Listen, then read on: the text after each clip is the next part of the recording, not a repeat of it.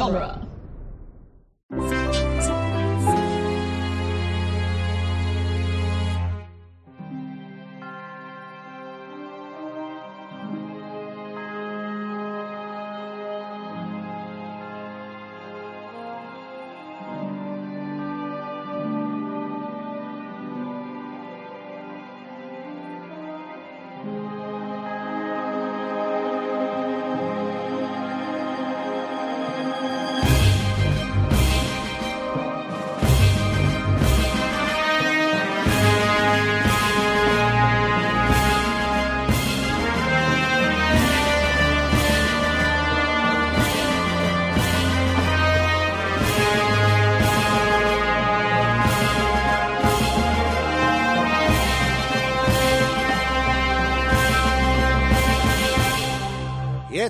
It's Franchiseography, the podcast that digs deep and boldly goes into the entire filmographies of Hollywood's biggest film franchises. I'm Scott Corelli. I'm Nick Jimenez. Today, we are continuing our mini-series on the Star Trek franchise with the sequel that defined the next generation films. It's 1996's Star Trek First Contact. And we have a guest joining us to talk about time traveling back to the future, Borg infestations, and taking a leak is musician and Trek aficionado Scott Tofty. Welcome. Leak? I'm not detecting any leak. I that that line that is the line in this movie that lives rent free in my head. It just There's a couple of them for me. That's that's definitely one of them. yeah. must be drawn here, this far, no farther. Another one. yeah. Well, I mean that's a classic. That's like I feel like that's like Picard's like con, Like that's his Yeah. Yeah. Yeah. This ent- this entire movie for me is made up of secret quotes. Uh-huh. Oh yeah. I can get behind that. Um, that's what they're trying to do. Stop first contact. That lives rent free in my head. Get Actually, my I never read it. Actually, I never read it. uh, it's a good movie. It yeah, it's a banger. Oh, it's a great movie. Uh, so so uh, Tofty, you're a Trekkie. Uh, tell everybody about your your background uh, with Star Trek, and I guess I guess Next Gen in particular, and and this film even more. We're really there's like three layers happening here with this story. My Star Trek is next generation. I grew up. My older sister is 18 years older than me, so by the time I was born, um, and Next Generation came out in what 87 or something like that. I was like two, three years old. She was already like a high school, college student watching it, so it was always on, like Mhm. constantly in my house growing up. Jean Luc Picard. My sister's in love with Jean Luc Picard. She had a cardboard cutout of Jean Luc Picard, so everything I know about Star Trek starts with Next Generation, and then branches off from there over the years. So these movies, the next gen movies, have a special place in my heart. And though they're like 60% cumulatively terrible, this one is 100% awesome. I, to this day, like, it's the best Star Trek thing that's ever been done in my head.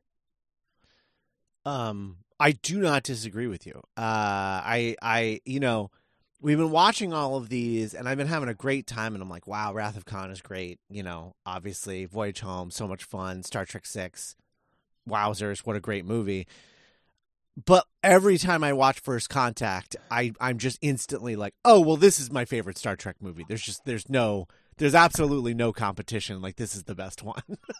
Yeah. Nick, what are your thoughts? I, I, I- as I mentioned last week, I have a, uh, a personal history with this one. This may well have been my first exposure to Star Trek.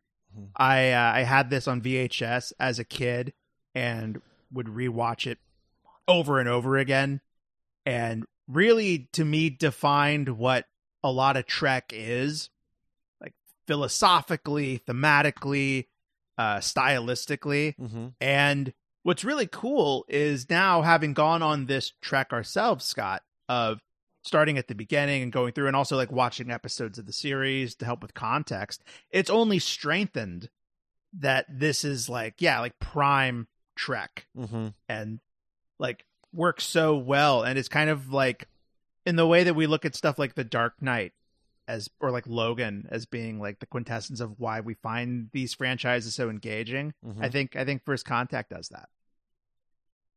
Yeah. Yeah, absolutely. I mean, I think they went out of their way to make a movie that anybody could watch. Um, which I, you know, I know that uh, uh, Moore and Braga were like really proud of that fact that, you know, after working on the show for so long, they they made a movie that people could watch without having ever seen the show. you know, um, Oh yeah, and it's all there because, like Mhm. you know, as as I mentioned on Generations, I have seen very very little of Next Gen the series, mhm. and yet in this movie, it's all there. The relationship between Picard and Data, the crew. yeah, It's it, it it- it's really uh it's really impressive how they how they managed to capture the spirit of such like a big, you know, long lasting show at this point and distill it into like an under two hour movie. Yeah. Yeah, absolutely. Um, for me as like a kid that was raised on Next Generation, uh, from my dad, the Borg specifically, you know, I, I, I think that if you're not if you're only aware of Star Trek through through pop culture osmosis, and I, I think a lot of people, especially at this period of time, sort of early '90s, they just sort of saw Star Trek as like the anti Star Wars. Like, oh, that's there's like Star Wars, which is like big and exciting, and then there's Star Trek, which is like boring, people sitting at tables talking about doing stuff and never actually doing anything. And so, you know, having sort of absorbed that pop culture osmosis of Star Trek and then being constantly, you know, surprised when my dad actually showed me Star Trek and I'm like, "Oh, actually this rules." The the the concept of the Borg was sort of like anti Star Trek in a lot of ways because it was just so kind of metal and like interesting, you know?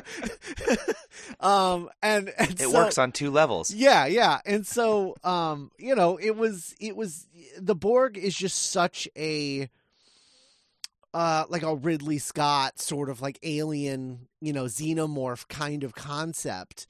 Um and it's obviously it's born out of uh you know, someone on the Star Trek staff being a big fan of Doctor Who um and and the Cybermen. I mean, or bumblebees, well, because really that's what they are, right? They're just bees. Well, I mean, too, I, but a lot of that wasn't wasn't introduced until this movie. Like a lot of that, that That's very stuff, true. Um, the hive and the queen and all that Yeah. stuff.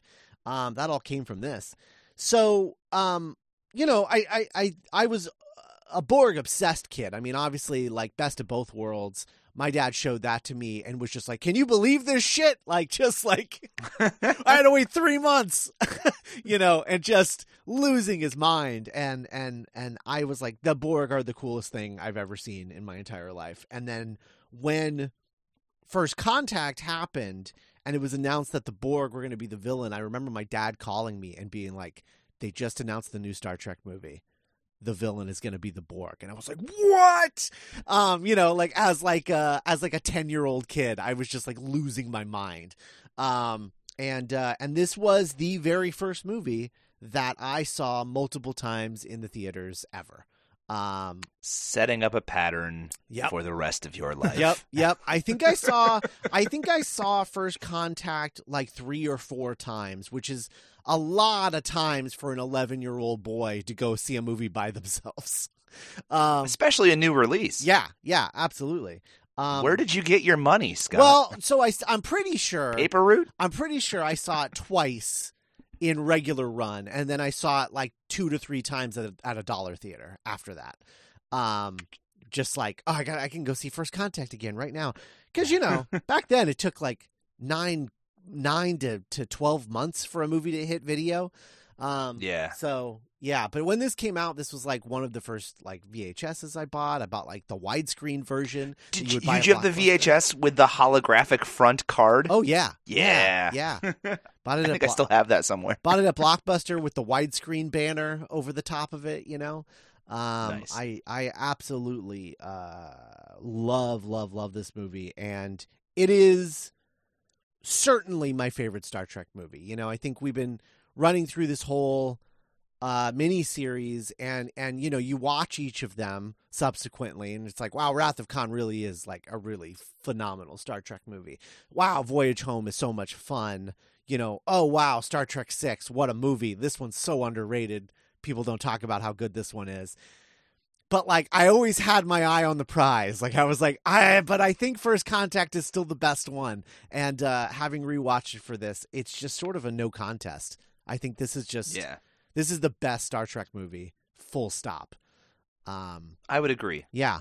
Which is surprising cuz like I am one of those people who I I I am a sucker for the iconography of of the original series crew and and the original series you know uh, visuals and everything and so you know i i i it's crazy to me that my favorite star trek movie is a next gen movie however it's so damn good like i i you know i don't even know what to say about it Well, but but again, it works as not just a Star Trek movie. Like it works as a film. totally It's it's got this A plot B plot structure that like not a lot of Star Trek movies really do that well. I don't think. Mhm.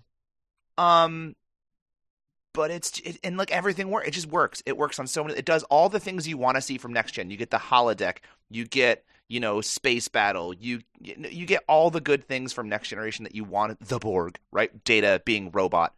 Um, Picard being literary, and it gives them to you in small enough morsels that you're just like, ah, that's right. That's why I love that show so much. It's perfect. It's a perfect movie. absolutely um and for some weird reason, it doesn't really come off dated. Like there's a few of the effects shots in it that I was like, "Mm, okay, but for the most part, like visually holds up. I, it's interesting because I think I think a lot of movies from this era hold up, and I think it's the it's because they didn't go like fully into CGI, um, because they know they knew they couldn't handle it. So you would get like a mixture of like CGI and practical effects, you know, CGI Yeah. and miniatures, and that always holds up better, you know. The only thing that took me out of it was the Deanna Troi, uh, Jennifer Aniston haircut. That was about it. That's true. So that was that was like the only thing. That's true. I did notice, with the exception of Jonathan Frakes, everyone else in the cast is like thinner and leaner, and just like everyone was just like, uh, you know what? Uh, movies are less forgiving than TV, is what it seems like, and I should probably lose some weight or something.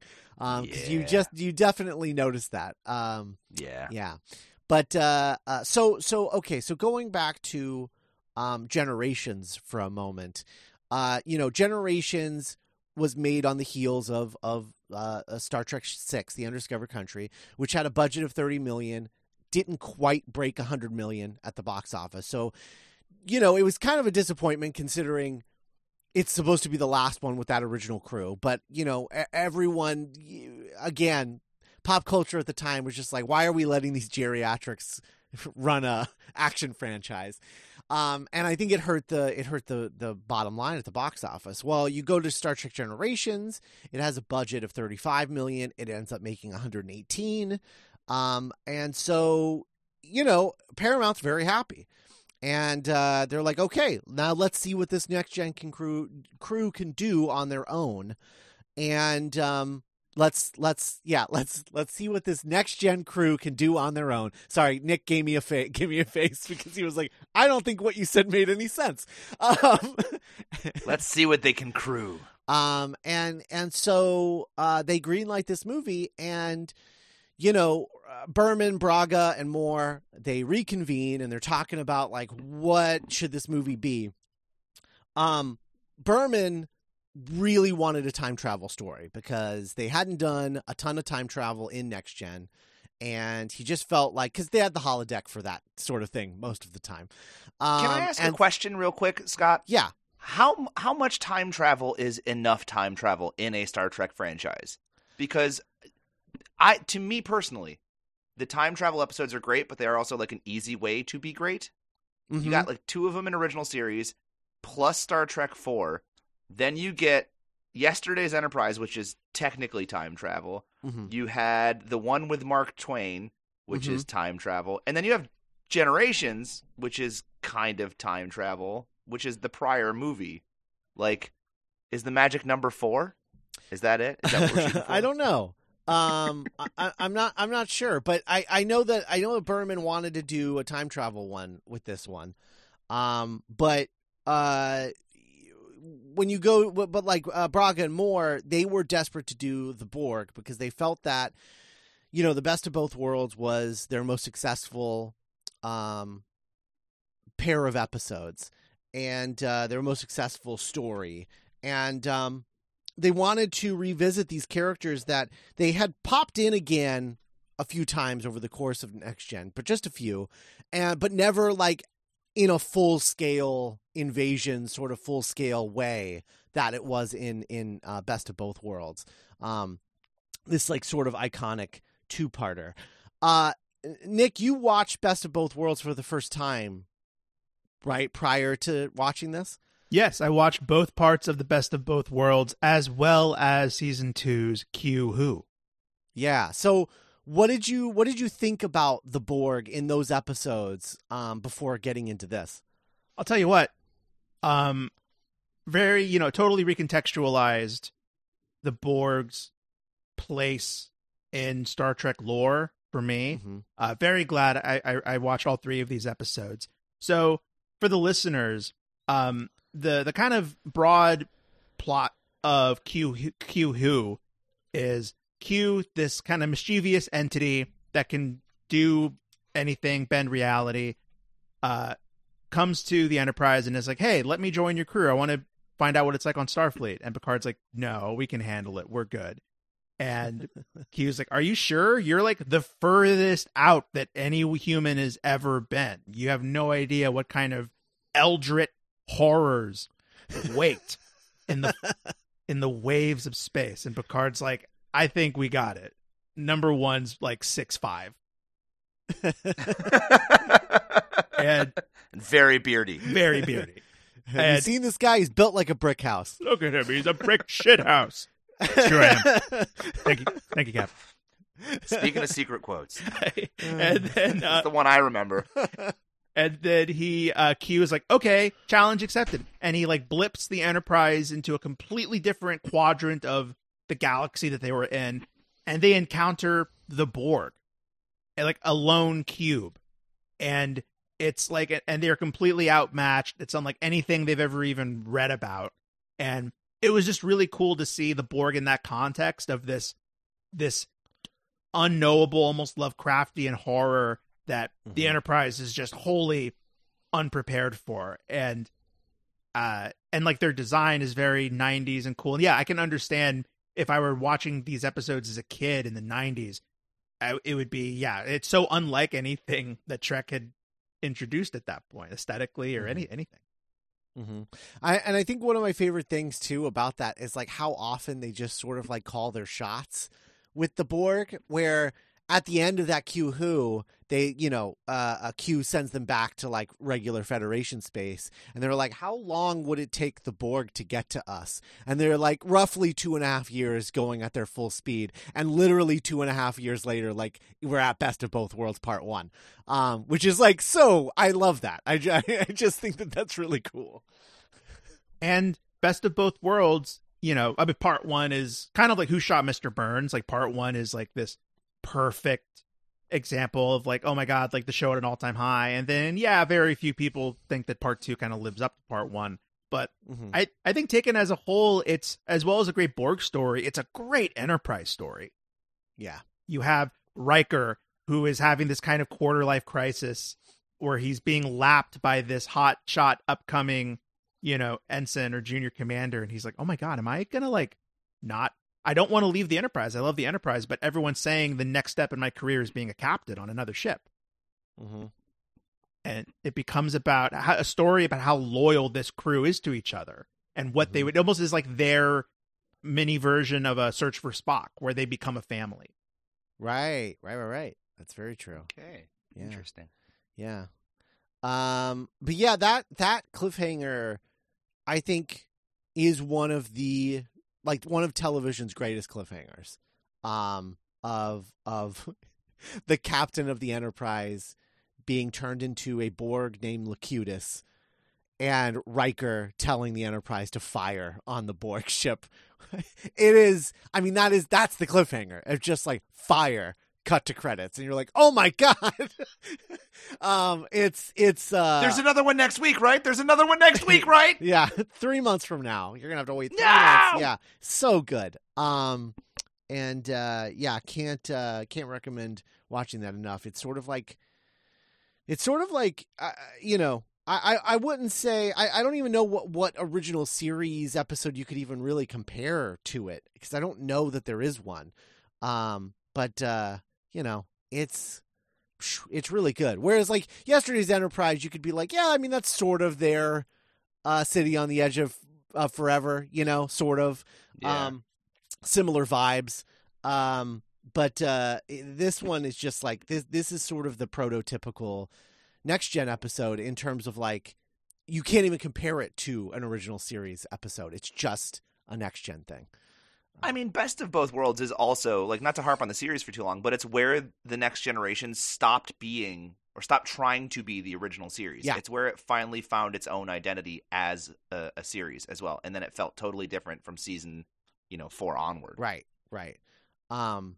And likewise, First Contact is free from the nostalgia pandering of generations. It Right. just relies on this crew and that's really what I took away from this particular viewing. I hadn't seen this movie in well over a decade easily.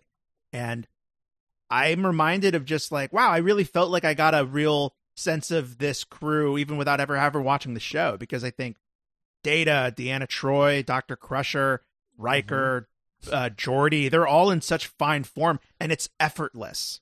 Yeah. They're it's just all their chemistry at this point. It's funny to me too how um the crew is so much less formal in this movie. Like they're you like the conscious decision of we're not in our uniforms, we're like in flak jackets and jeans for the better part of this movie immediately makes everyone feel like they're much more like family, like friends, right? Mhm. Mhm. To the point where Deanna Troi's accent completely disappears. Oh yeah. So Right. That's true. Um, I also wanted to uh, ooh voice crack. I also wanted to say, um, you said something interesting about the Enterprise being a character.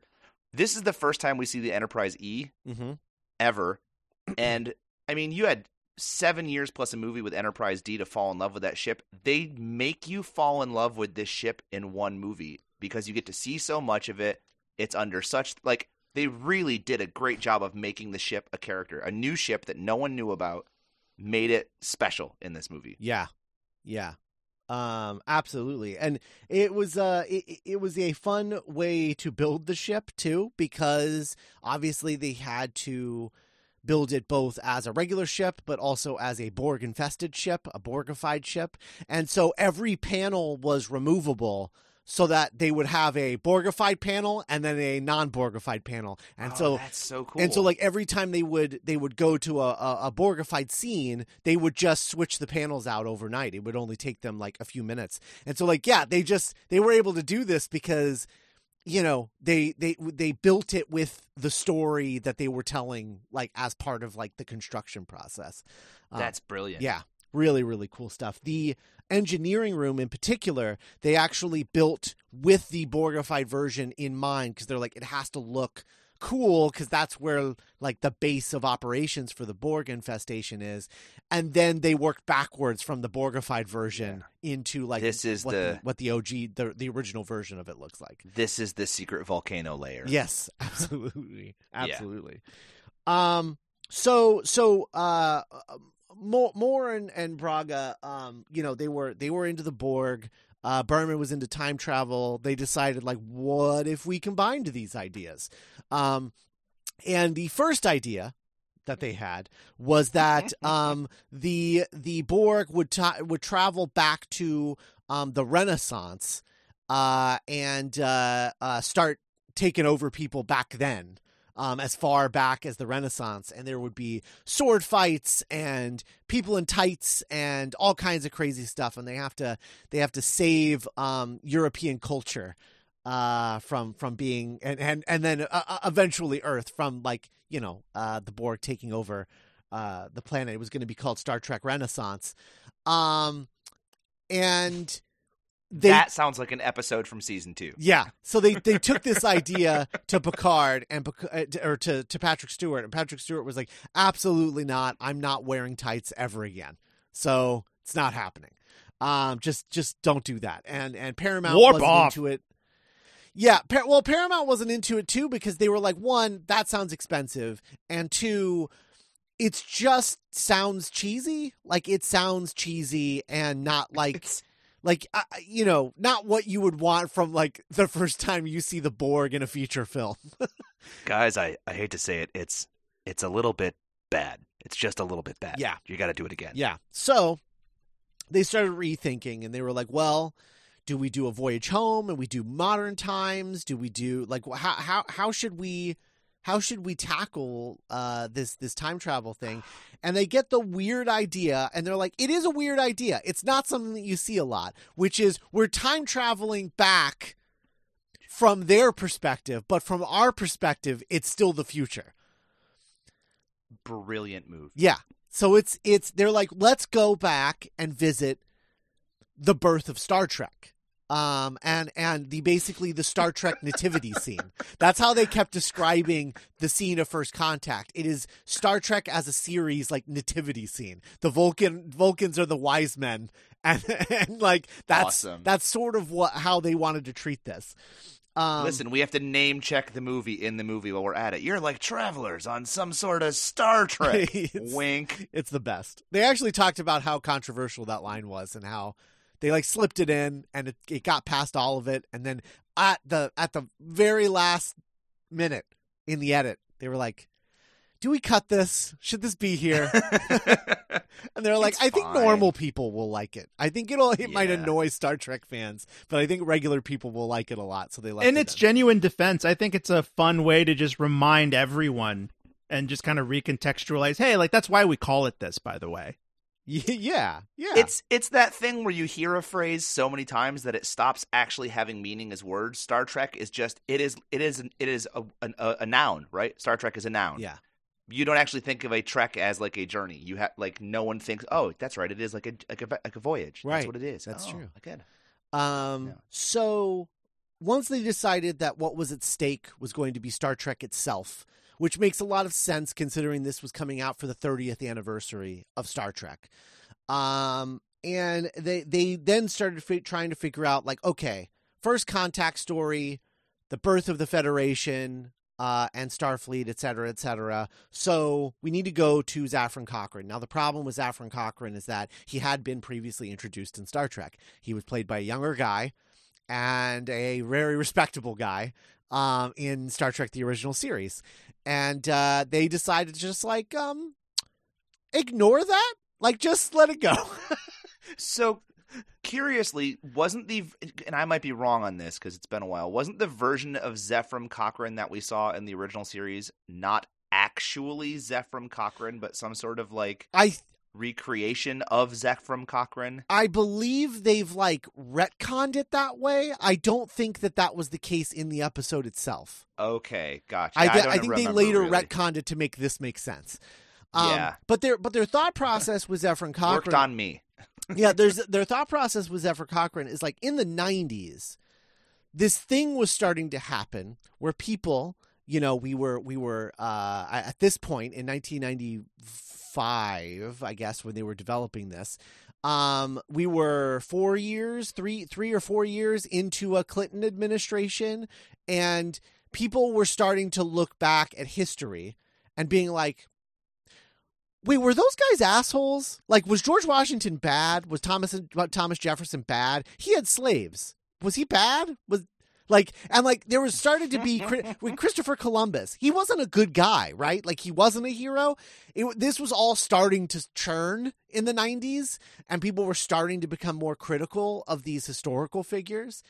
Um, and they were like, "What if we did that with Zephyr Cochrane? What if?" Zephyr Cochrane is treated in in the Federation and in the future as this man with this vision. But what if you went back and you met him and he was like a drunkard and an asshole and doing everything for the wrong reasons? Um, and just accidentally created, you know, this amazing utopian future. um, and uh, and they're like, that's that's a really cool idea. So the first draft of Star Trek First Contact. Um, that they write. The concept is that Riker stays on the ship and deals with the Borg, while Picard goes down to the planet Um, Zephyr Cochrane, I believe, is killed in this draft, and Picard has to replace him in the first mission and in the first contact scenario. Um, and uh, meet the Vulcans for the first time, fly the ship, you know, warp one or whatever, um, and and the whole thing. And he falls in love with the girl named Lily, um, who is a photographer who he was like a fan of, like I guess like in his office um, in his in his captain's quarters there would be a lot of photography around of like historical photography of this time period and he's like yeah this is one of my favorite photographers whatever and then goes down and he's like oh my god like i love your photography you're amazing and she's like no one's ever seen my photography and he's like right uh and so it was like a very like back to the future kind of thing but with the added thing of like she, he actually they actually end up in a romantic relationship um and uh that was the original version of this and they bring the script to to to Patrick Stewart and once again Patrick Stewart reads it and it's like why does Riker get to fight the Borg? I want to fight the Borg. I have all this pent up trauma with the Borg I never dealt with. yeah. I got like three episodes of dealing with PTSD, and then it was all of a sudden fine. Yeah. And this one's like, for all "Oh, the I crap guess- you did to the captain. Ha! yeah. and, and and I get and they were like, "Oh, I guess that's true." And then upon switching them, switching Riker and Picard, they realize like, "Oh, Picard's story is so much more emotionally satisfying now." And the Riker story is great because he's not the captain. We don't feel obligated to make him the captain of Zefram Cochrane's ship. So now he can just be Zefram Cochrane's number 1 and assist Zefram Cochrane in becoming what he's supposed to become and do what he's supposed to do. And Frakes just gets to be comic relief for the whole damn movie. Yeah, absolutely. is You just- remember how to fire phasers, don't you? he is just vibing on camera this entire movie. oh my god, he's so smiley this whole movie. oh yeah. He's having a blast. Oh, it's so good. Um, I'm amazed they didn't put a trombone in his hand in this film. like like- true. Like, uh, yeah, when then like at the bar when they're all partying. Yeah. The hey guys, watch this. so the final change. Wait. Sorry, I was going to say this is the coolest that I've ever seen Riker aside from on lower decks. That was just my thought. oh yeah, absolutely. When, but he's a captain on that, so you know. Correct. Um. So, uh, the the last change that happened at this point was um basically Berman. Rick Berman reads the script and he's like, the Borg aren't working as a movie villain. Um, you know, they're faceless and and essentially voiceless. I mean, you know, you have them talking to Data as like a hive mind, but like they're not sharing a scene together. You're not going to give you're not going to give him anything to act off of. He's just like talking into a void that's talking back to him.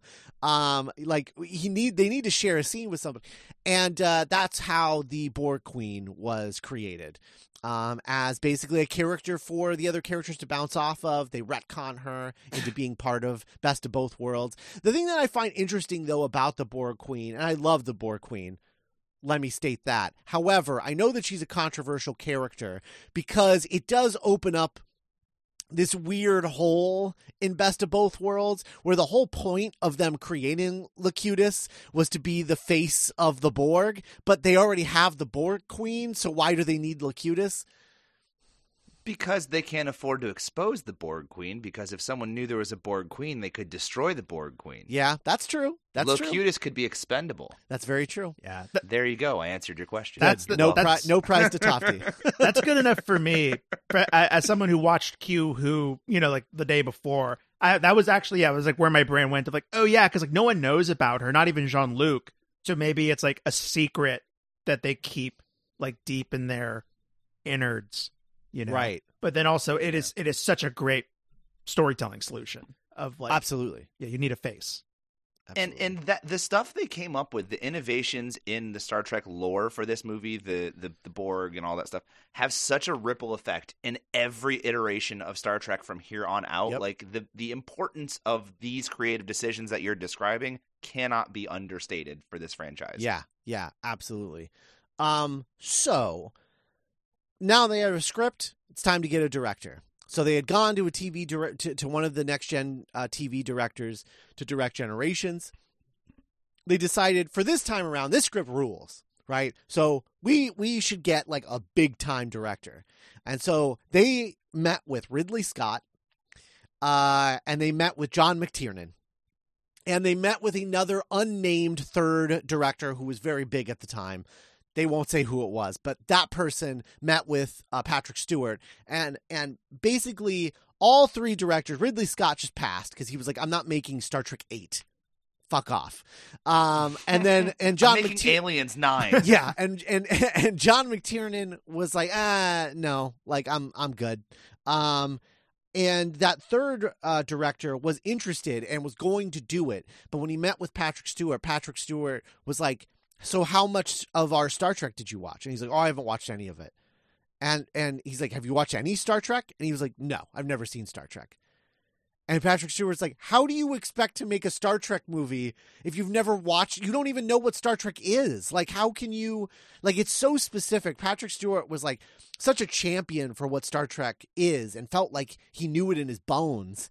And he was like, "I'm afraid of a director coming in who just wants to make a cool movie and isn't interested in in what Star Trek is." And now on on one side of that, it's like, yeah, that's that's that's very true, and that's you know good on Patrick Stewart for like championing this this franchise and and and and you know Star Trek in general. But like, also on the flip side of that, you had Nicholas Meyer direct Wrath of Khan, who also knew nothing about Star Trek and made a killer movie. So well, at the time, he didn't know anything about Star Trek, but by the writing process, he he like mainlined it. Right, that's true. That is true. Um, but yeah, with this one, you know, I don't know who this was, but apparently he was like a really big director at the time. If I had to guess, my guess is it's Roland Emmerich. That's my Ooh. guess. Is that it was Roland Emmerich because Roland Emmerich also had Independence Day come out this year. Michael Bay. I would hope it wasn't Michael Bay. Um, that feels like such a that feels crazy. Um, but but I, I, I my guess is that it's Roland Emmerich um, because he did have Independence Day come out the same year, also starring Brent Spiner. Brent Spiner, hell of a year this year, Good year. 1996. Um, I'm going to say uh, that's Jan my de Bont. Jan de Bont. Mm. That's not a bad choice either. That's not a bad. That's not a bad one. Um, I think either one of them might have been might have been the pick because they were, you know, at that at that level where they would have been like, you know, they would have been having meetings for movies like this.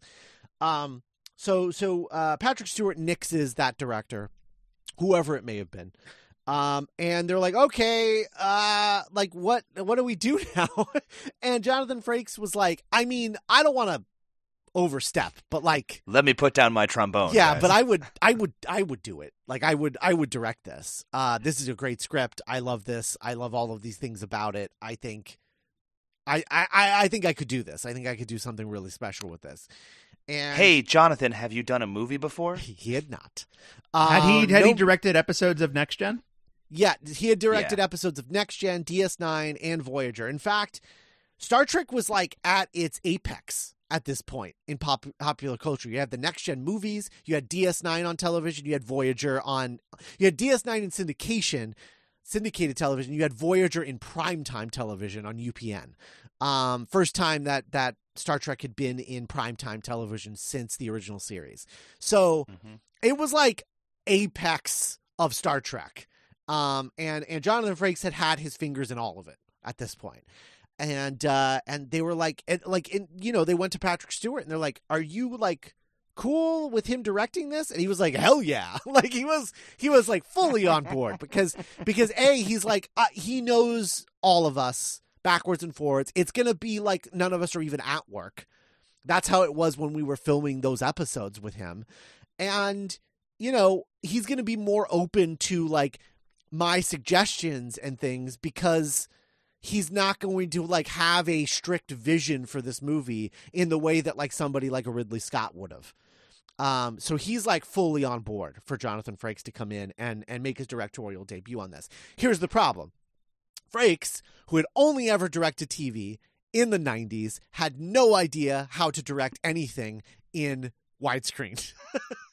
so so everything was like he he was like I only know how to direct thing in 4 in four three aspect ratio. Like I don't know how to frame anything in in widescreen. And so he and uh their their chosen um director of photography uh, Matthew Leonetti, they basically like got together and they just screened all of the best like widescreen movies that they could find, like Lawrence of Arabia, 2001: A Space Odyssey, The Shining, uh, like just anything that he like Alien, the first Alien, like whatever he could get his hands on that was like known for having an like an incredible eye for the frame. He just mainlined all of these movies and took notes and drew pictures and like did all of these things to sort of like figure out what a movie is supposed to look like. And I got to say there are so many shots in this movie that I am endlessly impressed by. Where I'm like, holy shit, man! Like that scene where where where Picard is looking in,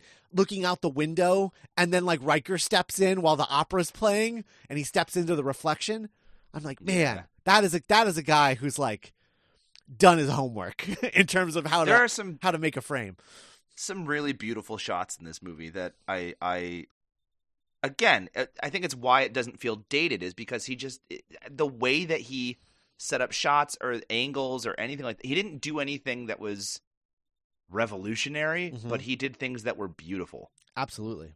And and you know, at the same time some really simple shots that looked great. All the stuff in Montana looked great and it's all just like really simple shooting. Yep. And it, it's I think the difference between you know a Ridley Scott or you know a Michael Bay is the the ego that sometimes these big auteurish filmmakers can have of like now all of a sudden it's like how do I make this a Ridley Scott Star Trek movie? You know, Right. I'm gonna put my stamp on this old dumb thing. It's like Hulk Hogan. He's like, I got to fit the leg drop in somewhere. Right. Where do I put it? Whereas You know? like you have mhm. Jonathan Frakes who came from the very you know I didn't say this admirably, but the the the the, the serviceman like direction of television, which is like okay, let's do this. Where's the camera? We gotta we had to hit, hit this mark and two tell this story. He's coming from a Right. place of I just love this script and want to how do I bring it to life in the best way possible? Right. there's the the shot, the one shot that I swear to God was test footage, and they just loved it so much it made it into the movie of the Borg coming out of the shadows like eight in a row with their laser beams Mm. flicking. I like they. I, f- I swear they filmed that shot just for the trailer, and then they were like, "Shit, that's super cool. We got to keep that." Yeah, I know. it seems like it. It has no context in the movie. It's not like there's no set behind them. It's literally just Borg walking out of the black, and it's such a cool shot Yeah. with the laser thingies. Yeah. Um speaking of a lack of context, uh just to talk about um a couple of just a couple of last minute things before we get into to the rest of the movie. Um Guinan not in this movie.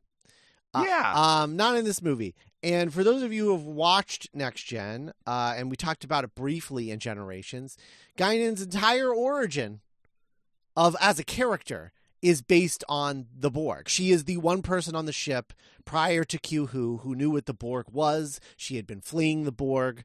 Um, you know, she comes from a sort of mysterious uh, uh, alien species that was uh, basically wrecked by a Borg invasion, um, and and you know fell into the the open arms of the Federation, uh, becoming a bartender, and and uh, uh, when Whoopi found out, Whoopi Goldberg found out that this movie was going to be about the Borg, and she's like, "Oh man, I can't wait to find out what juicy stuff they write for Guinan in this movie." Um, and the phone, she just kept waiting for the phone to ring. It never did, and apparently, you know, they've talked about this. Um, and and Berman, uh, Braga, and Moore have all talked about Guinan. They hated writing Guinan. Um, they always have. Guinan was a creation of Roddenberry, and they just they never understood her, and they always felt like they were writing. They had to like write her in a way that like she could never make them they she could never say what she meant she always had to say things in a backwards mysterious way to make the other characters realize something um and they were just they hated writing her and they hated writing that stuff uh and they decided that like destroying the d the the, the d destroying the d um yeah. and and uh have now having the enterprise e they're like maybe there's not a 10 forward and maybe Guinan is somewhere else and and is it I mean Worf's not on the ship anymore. Worf's on DS9, so maybe Guinan went somewhere else and isn't on the Enterprise anymore, and there we don't have to deal with her. And so that's what happened there. Is like they just hated writing the character. Uh, they found it a chore. They they never look forward to writing Guinan scenes, and um, yeah, they found the first opportunity they could to get rid of her. Uh, and it's and it's sad because Nick, you just watched those episodes. You know how integral Guinan is to the Borg now. Um, Inte- integral, not just plot wise, but Whoopi Goldberg as Guinan delivers beautiful moments with Picard, where she is able mm-hmm. to meet with him and being like, "I know, I've lost everything to these people, like to this race, like I, you know." And it's yeah, I she's such a great part of all three of those that it's like I'm. It, it it's kind of like what we talked about with generations where ronald that really cringy commentary where Ronald yeah. D. Moore was like, "Yeah, Deanna Troi's kind of a dumb character. Why would they care about mental health and outer space in the future?" It's like this. He's really, I don't want to say boneheaded because I think these are talented writers, but it's just, yeah, it's like, really, like you couldn't find. So you were like intimidated by this character, and so you're just like, well, it's just like, I, I understand, but I completely disagree. Yeah, I guess I never thought of it, and I love Guinan too. Uh, but thinking on it now, I can almost see where in Best of Both Worlds, nobody had knowledge of the Borg. Uh, Guinan is the character that's bringing knowledge, but in this movie, that role is filled by Picard. Mm-hmm. Like, who is the one who knows the Borg? It's Picard.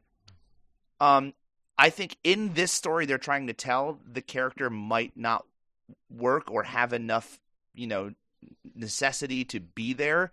I think it would have had to have been a different Borg story altogether. I don't mm-hmm. think you could fit Guinan in this film and give the character the the time she deserves. She'd almost have to be like the Lily character or something like that, right? Like, yeah. With Picard for the whole story, um, which could have been cool, I guess. Um, but then Lily also serves the purpose of being the audience right. who might not know Star Trek and is a vehicle for a lot of exposition. And right. if it's Guinan, you don't do that, right? Um, so that's a that's a tough pickle. That's a really tough one. I never really, I guess I didn't miss Guinan in this one. Um, but now I do. Right. Well, I, and I, I, think you don't miss her because this is such a tight movie. And yeah, yeah. And I think yeah. you're right having Guinan because Guinan takes up space because she's such a, you know, she had, yeah oh, she has all that history with the Borg and yeah that would demand time and space and it's like well what yeah what is what is her what what does she bring to the story about vengeance and yeah and and she's always been Picard's conscience and again in this one that that ends up being Lily. Like it's it's taken up by another character who also serves other purposes. So like it's it, because it's such a tight film. There's just there's not a lot of room for frivolity. The fact that they fit Barclay in was just melted my fanboy little heart. But there's not room for a lot of that stuff, you know. Yeah. And and uh, you know, I guess it should be noted that you know the best of both worlds, all those scenes that that you're referring to, uh, Nick of of Guinan, and these like beautiful scenes of with with Guinan, um, you know that story was written by uh, Michael Piller, the the uh, showrunner at the time, ah. and you know uh, Michael Piller didn't write this movie, and and didn't write didn't and, and, but did write Best of Both Worlds. They did not write Best of Both Worlds, um, uh, and so Braga and Moore, and so yeah, I guess maybe he was just better at writing Guinan scenes than they were, you know, and maybe it was that simple. Yeah. Um, but uh uh, yeah, and then the last bit of uh, bit I want to talk about. Speaking of of, of Lily, um, and uh, uh, Alfre Woodard, who uh, absolutely rules in this movie. I think at the time, I would have known her from Heart and Souls, the uh, oh, yeah the the Robert Downey Jr. Uh, Invisible Friend, but actually turns out they're all ghosts movie, um, which I watched kind of recently and and surprisingly holds up. But I used to watch that all the time as a kid, and she's one of the ghosts, and uh, I loved her. I think she was my favorite ghost. Um, and and so seeing her here, I was like, oh my gosh, it's the ghost from Heart and Souls. Um, but she's great in this. Uh, Alfre Woodard and Jonathan Frakes both when when Frakes first came to L.A., one of the first people that he met was Alfre Woodard, um, and they were both trying to make it, you know, at at the same time. And Alfre Woodard had been out there quite a bit longer than him, um, and was about to sort of break through. I think she had been in a few things, but not too much. And I guess like they just sort of became drinking buddies, and at one point, um, she was like, uh, they were talking about you know godfathers and godmothers and things like that, and he was like, you know, I never had a godmother, and she's she said, you do now, I'm your godmother, and so he That's Ref- not how that works. he refers to her as his godmother all the time and uh and and when this movie came up and and the role of lily was was out he was like I, that's the only person i want to play this part and uh got his old godmother Al- alfred woodard to come and play that play that part um and i uh, Alfred Woodard talks about this role a lot. It's one of her favorite roles she's ever played uh, because she says it is the role that is the closest to herself. Um, this is like this is like her. This is she was like I was barely acting in this one, um, and and that made it a lot of fun. It just I got to like hang out, see some weird robots, you know, like you know, it's just uh, it was a fun time. It's all you ever want in Yeah. Hollywood. Yeah, and uh, Cromwell I think was only a year out from Babe, right? That iconic performance. That was what ninety four. Nin- 94, 95? 95, I think. Yeah. Yeah. So this was this was a big time for Cromwell too. And he stuck with this. He's played Zefram Cochrane like Cochrane like three or four times at this point. I think Like in, in Whether TV episodes. in the TV stuff. Like he'll drop in and do. I know he did at least once for Enterprise, and then I think he did. I don't know. He maybe have done a couple on Enterprise. He's he's done it a few times where he's been either in like the background of a shot or like a video feed footage of Cromwell or of Cochrane giving a speech ten years later. Blah blah blah. Yeah. Prior to this, he had actually done a bunch of Star Trek, not as mm-hmm. Cochrane, just as like Right. various other roles. But he's there was one episode where he was like the leader of a was it him who was like the leader of a group of religious something so- like a crew of people that right. came on board the enterprise refugees or something and i think he was like their like their spokesperson i think that was the role he was in one of the roles he was in Yeah. maybe as an alien with like weird nostrils right, right, right. maybe i'm mixing stuff up anyway yes but yeah he's he's one of those like guys that shows up in different makeups all the time in star trek Mhm. And now he can't anymore Right, because he's like I'm pretty sure in the holodeck scene in this movie, we get um Neelix, the dude Yep. that plays Neelix, is like the the bouncer, but I don't think he's credited at all. no, no, no. There are there are multiple cameos from the other Star Trek series because we also get obviously the the hologram uh, doctor. Oh, Picardo, yeah. yeah. Um, and uh, I guess the only DS9 reference we get is is Worf and and the Defiant. Um, Yeah. but uh, anyway, Anyway, let's get into the movie, Nick. yay! Well, uh, first thing I noticed on this rewatch was uh, the return of Jerry Goldsmith's music. Yeah, hell yeah, Such a good soundtrack. yes, You you even get some motifs that he did back in the old movies, and yeah, um, like I, I you know, and I can't I can't like recall I can't mimic it now, but also uh, much much later when they're doing their zero G walk in outer space, the score is straight up like V'Ger music. yeah. Well, and he he uh he brings his Klingon theme back for Worf, but makes it a hero theme in this movie Yeah. versus a villain theme, and I just think that that's the funniest thing. Like he didn't he I don't I don't even know if he changed a note of it, but it's just like because it's Worf, it suddenly becomes a heroic theme. yeah. That's great. Context. So we get some cool uh re- reshot uh Borg stuff where we get uh Jean Luc's nightmares of being in captivity, having his humanity stricken away. We get our first shot that's ingrained in my memory of a nail slowly going toward Jean Luc's eye. Oh yeah. How did they do that? It's such a good. It touches his eye and like pushes it in. Like you can see it like pushing on his cornea. Mm-hmm. Yeah. My Ugh, my my my guess willies. is the cornea is CGI and so is the nail. Mm, Uh, That's they, I think somebody got an eye poked. they didn't do it the Mission Impossible 2 way Just- where they just like had a knife tied to a cable. Whoa. Yeah. Yeesh. Yeah. Yeah, the be- such, the beginning of this movie is so chilling, Mhm. so chilling. Mhm. I love it. And to to say what you had did about the um the music, this is the the introduction of the Borg music cue that bomb bomb bomb bomb that Yeah. now shows up every other time the Borg show up. It never it wasn't in a TV show at all. oh. It was the creation of this film. Yeah. I, that's really cool. And I, th- yeah, I, I haven't. That's cool that it kept going after. Kind of going back to what you said of this being such like a nexus, if you will. yeah, you you hear it in Picard with this season, this last season of Picard that came out. Um, that theme is alluded to all over the place. Mhm. And it's speaking of the Bo- speaking of the Borg, I just want to mention. Um, so there are. You might be surprised to learn there are eight Borg in this movie. Yes, Eight.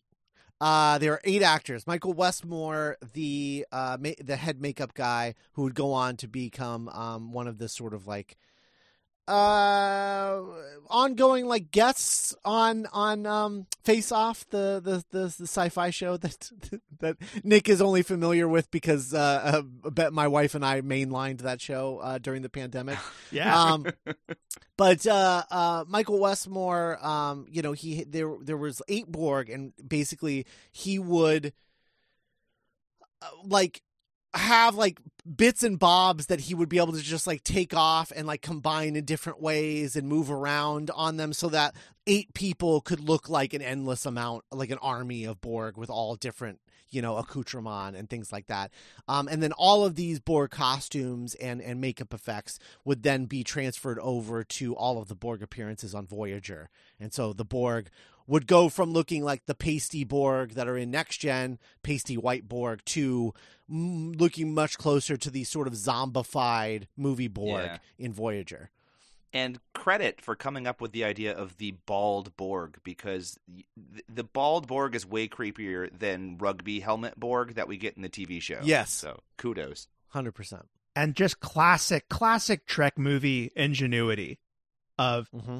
Telling a big epic story and finding like you know the, the clever ways of like tricking the audience and like saving on Yeah. resources.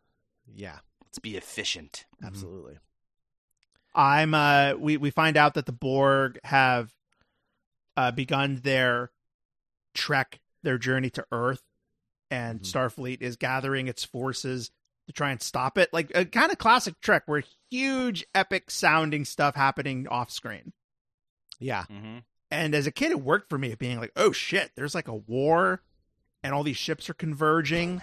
This is crazy. this is is this what Star Trek is like all the time?" yeah. and we learn from the admiral or you know picard learns from the admiral that he will not be joining starfleet because he sees picard's time in captivity and brief assimilation with the borg as a liability he's emotionally compromised Right. And so Right. the enterprise is sent to uh, patrol the neutral zone as uh, as Riker says like you know ch- chasing comets uh Is there is there any other assignment that would have sounded as neutered as hey, we need you to patrol the neutral zone? Like Yeah. they just like what is the most boring thing that the audience could hear? Whether you know what the neutral zone is or not, what's the most boring thing they could hear Uh-huh. to make them get like, "Oh, this is not what he wants to be doing." Yeah. Mhm. Yeah. Yeah. Absolutely. and the crew sells it with their reaction of even Picard's like, "Set a course for the neutral zone." You know, you can hear the contempt. I guess that's a, I guess that's shit detail in Star Trek. we also get our first look at eye. at Geordi's ocular implants. Yes, um, which was a long time like uh, uh, desire um, uh, for, from him because you know he's like I I, I have the, this visor on my face, this sort of like headband thing on my face, and you never see my eyes. And like as an actor, you're taking everything out of me. Like I I have to like give these big reactions where like I raise my eyebrows extremely high so that you can see them from behind the visor, but that's like literally all I can do.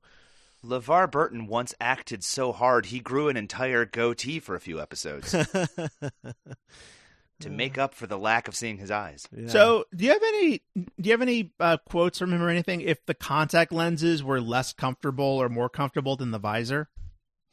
uh no, he was like he was on cloud 9 making this movie not behind a visor. Um cool. he was like he was like really really happy to be doing this cuz like you know, this is now the 90s, so it's like the contact lenses like contact lens technology was you know, we didn't quite have disposable contacts yet, but like they were comfy. They Mhm. weren't they weren't uncomfortable. They weren't hard lenses anymore.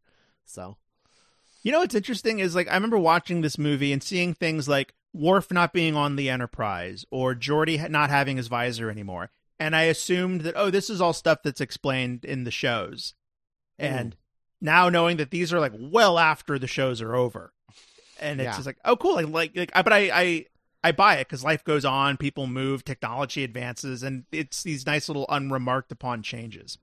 Well, and with with Worf, what I what I love about that is like they had to have Worf in this movie because how could you not have Worf in the next gen movie? But you know, Michael Dorn and Worf had moved on to DS9, so they had to like figure out like, well, how do we get Worf back on the ship? And and their conclusion was like, well, if the Defiant gets called in to this to this fight, then he could be like captaining the Defiant, and then you know would get would get on there. But like, I just I found that I I just find that so so fun and interesting. Not they had to not nearly as entertaining as what is it? Two movies later, when they're like, "Worf, how are you here?" and he starts to explain it, and the camera just pans away. yeah Can't wait. She's like, "Yeah, we get it. You need to be here. You're under contract. yeah It's fine." yeah So, uh, we get the the uh, the fleet engages the Borg. It's a shit show immediately. The admiral ship is destroyed, and Picard takes it upon himself to, like, at the behest of the crew, like, "Hey, we have to do this. We're going to delay our orders." And to the uh, Data speaks for the rest of the crew by saying, "To hell with our orders." hmm which And- everyone it loves. They're all smiling about. Everyone gets a little reaction shot. Yeah, f- f- uh, film data is way snarkier, way sassier, even without an emotion chip than television data, and I am I'm a big fan. Yeah it's like they save all of the sass for like, oh, you know, this would be a real treat because we never get this in the show. But for someone like Right. me who only sees the movies, I'm just like, oh, cool, this is how Data is all the time. Data rules, and then you watch season one, you're like, mm, Like, oh, that was Yeah. payoff. That was like, finally, Yeah. he doesn't suck. Right. I can't wait to see what they do with Wesley. we uh, so we get this cool, like, yeah. At the, at the time, I just thought this was so cool of seeing all these Starfleet ships converging and fighting this one Borg cube. Uh, I think it's really funny that the captain that the, the ship that Worf is captaining, everyone is just dead.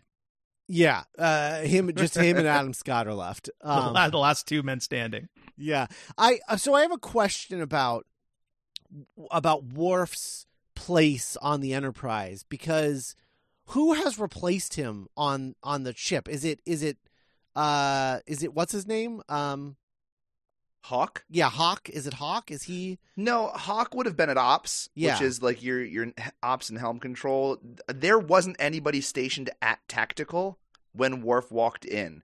Yeah. Um, hmm. so I would assume it was just a random crew member who we never met. Ensign Lynch, maybe. Who knows? Yeah. Right. Yeah. Um, we never actually see him relieving. Like on the show, you'd see people being relieved of their post all the time.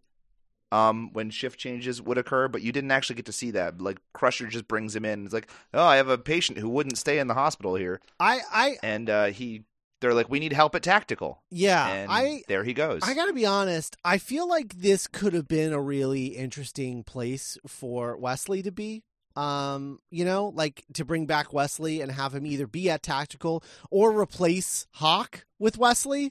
Um, and actually have Wesley get assimilated. Um, and have like Crusher have to deal with her son being a Borg, like being part of the Borg Yeah. would have been something really interesting for Crusher to have to deal with, especially after losing her husband.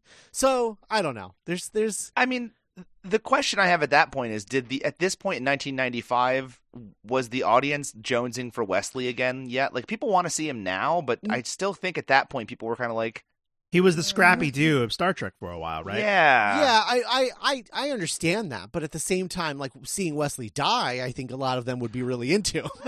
I think it would have been a really cool thing. I my brain just says again, it's a tight movie, and there's only so much that you you could have squoze in there. You know, Yeah. Um, it's just that Crusher doesn't get a lot to do in these movies, so I would True. I would I'm thankful she got her her um sick bay moment with Picardo though. That was pretty. That fun to was good. watch, That but I swore I'd never use one of these things. love that. very bones moment of her. Oh, so good. The uh, so Worf is beamed aboard the Enterprise. They managed to destroy the cube. Big upgrade in cube explosion technology from 1990. You think they would have removed or at least changed the location of the explode ship button so that uh, people like Picard wouldn't know where it was? Sure. But, you know. Trust me, Mister. Trust me. Fire on that. It's the blow up button. All right. Don't shoot. It says don't shoot this in big red letters on the. There's like a Borg sweeping right by the sign. He's like, you know, we really need to change this. Uh, but we see like one sphere survive, and the Enterprise follows it, and the sphere uses temporal technology to travel back to the year 2063 and begins blindly firing at the village where Lily and Zefram Cochrane live. Right.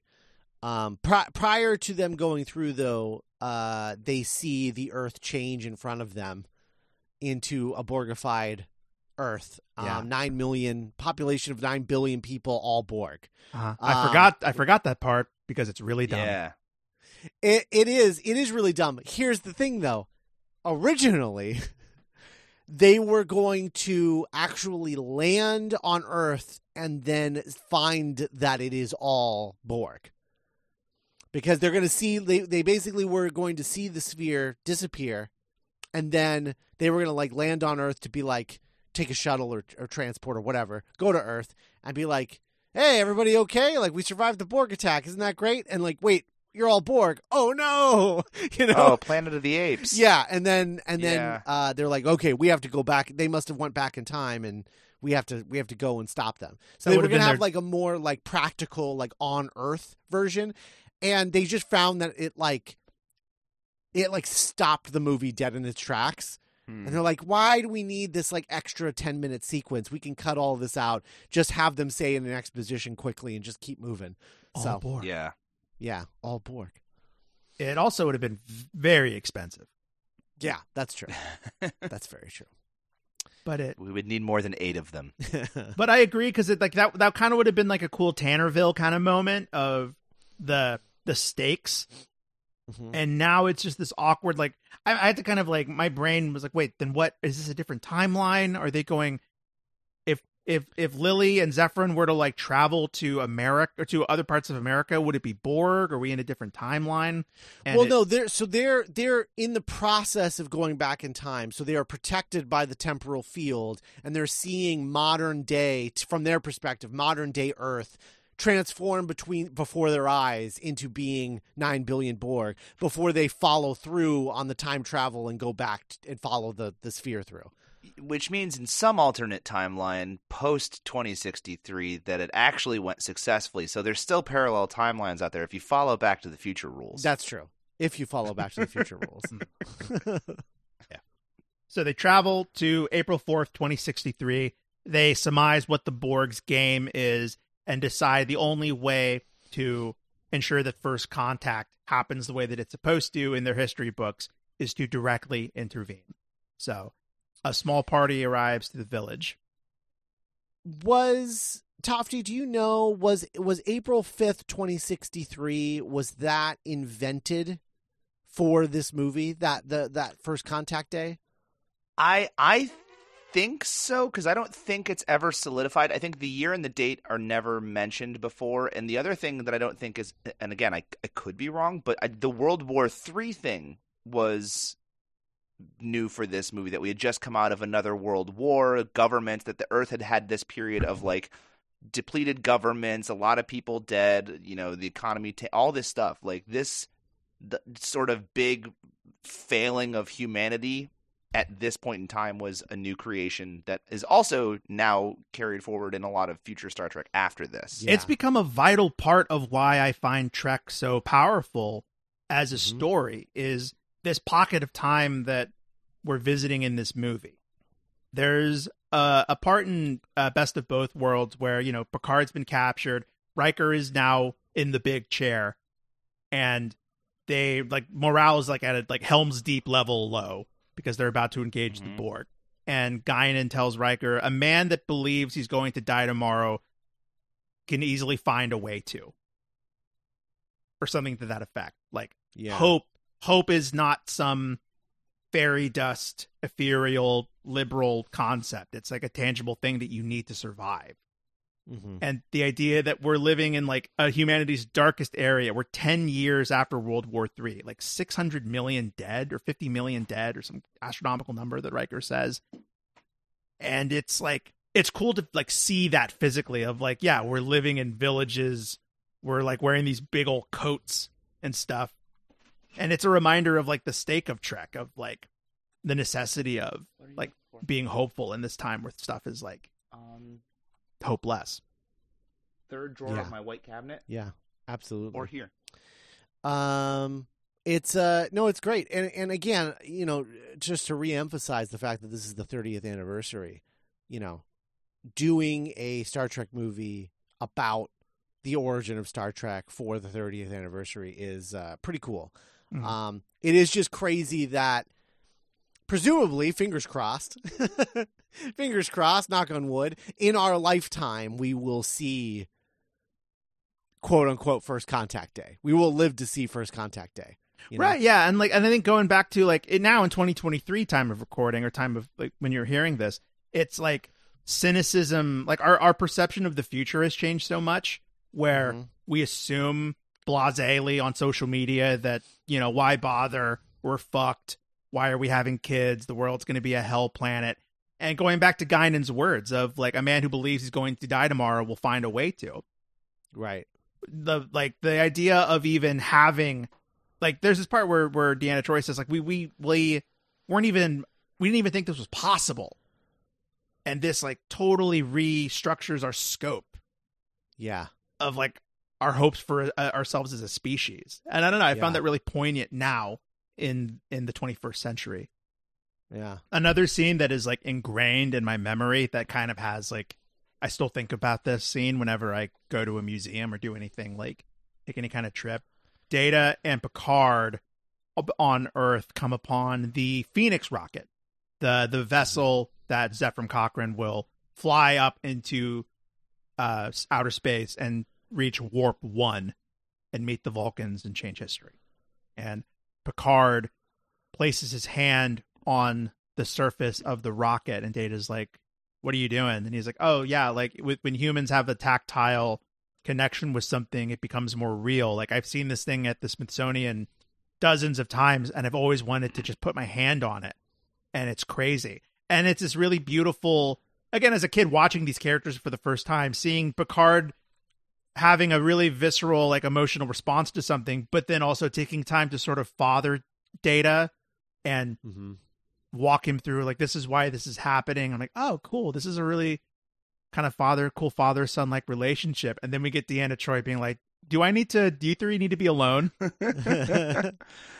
Is the is the Picard data father son thing as strong in the series, or does that? I feel like that's more a product of the films. Like they really zeroed in on it in the films. I, I I think it's in it is in the series a lot, but but it's not um you know the difference between a TV show and a movie. It doesn't happen every episode, you know, and it's Right. and so it's just it's spaced out so much more than in a movie where they're like concentrating uh all of the elements. Fair. you know. It's like uh, the difference of ethos. You see in television, it's like checking in on your friends every week.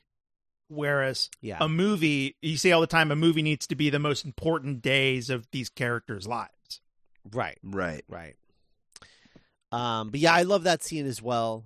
Uh, and I, I, the Deanna Troi like interrupting them uh, feels very uh Moffat Doctor Who to me. Like that comment Yeah. just feels very Moffat Doctor Who.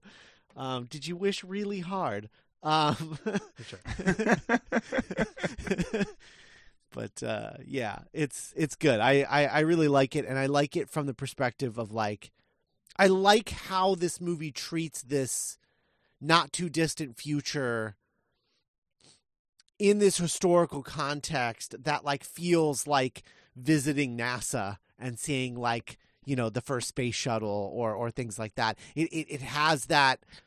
Uh, I don't know. I don't know how they managed to like give it that emphasis um uh, but they do they they absolutely nail it where this all feels very important despite having not happened yet Yeah, it's a way to ground the stakes emotionally. Of like, yeah, again, Mhm. what Tofty was saying. Of like, even if you, I've never heard of Star Trek before, maybe you can relate to like seeing the like Apollo shuttle at the Smithsonian and Yeah. being able to like touch history.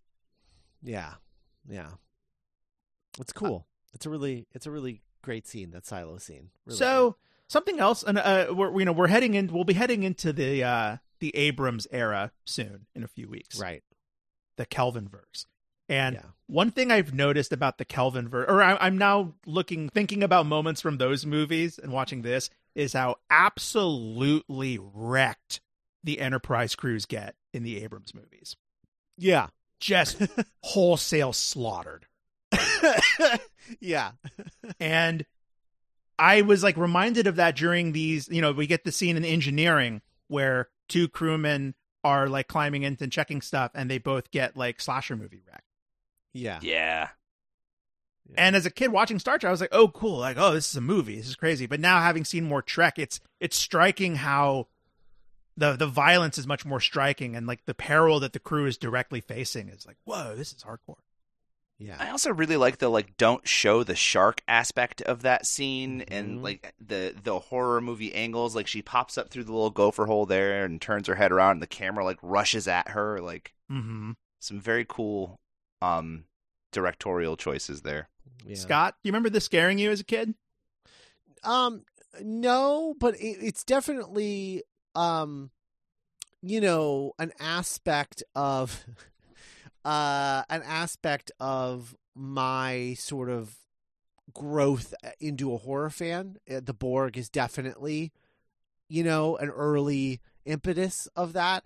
Um, it's also worth noting that you know, I, I just from uh, my uh, a personal Scott Corelli history. This movie opened uh, November twenty second, nineteen ninety six, which would be roughly three weeks prior to the release of Scream, which would change my life forever. So this is like this is like so close to that coming out.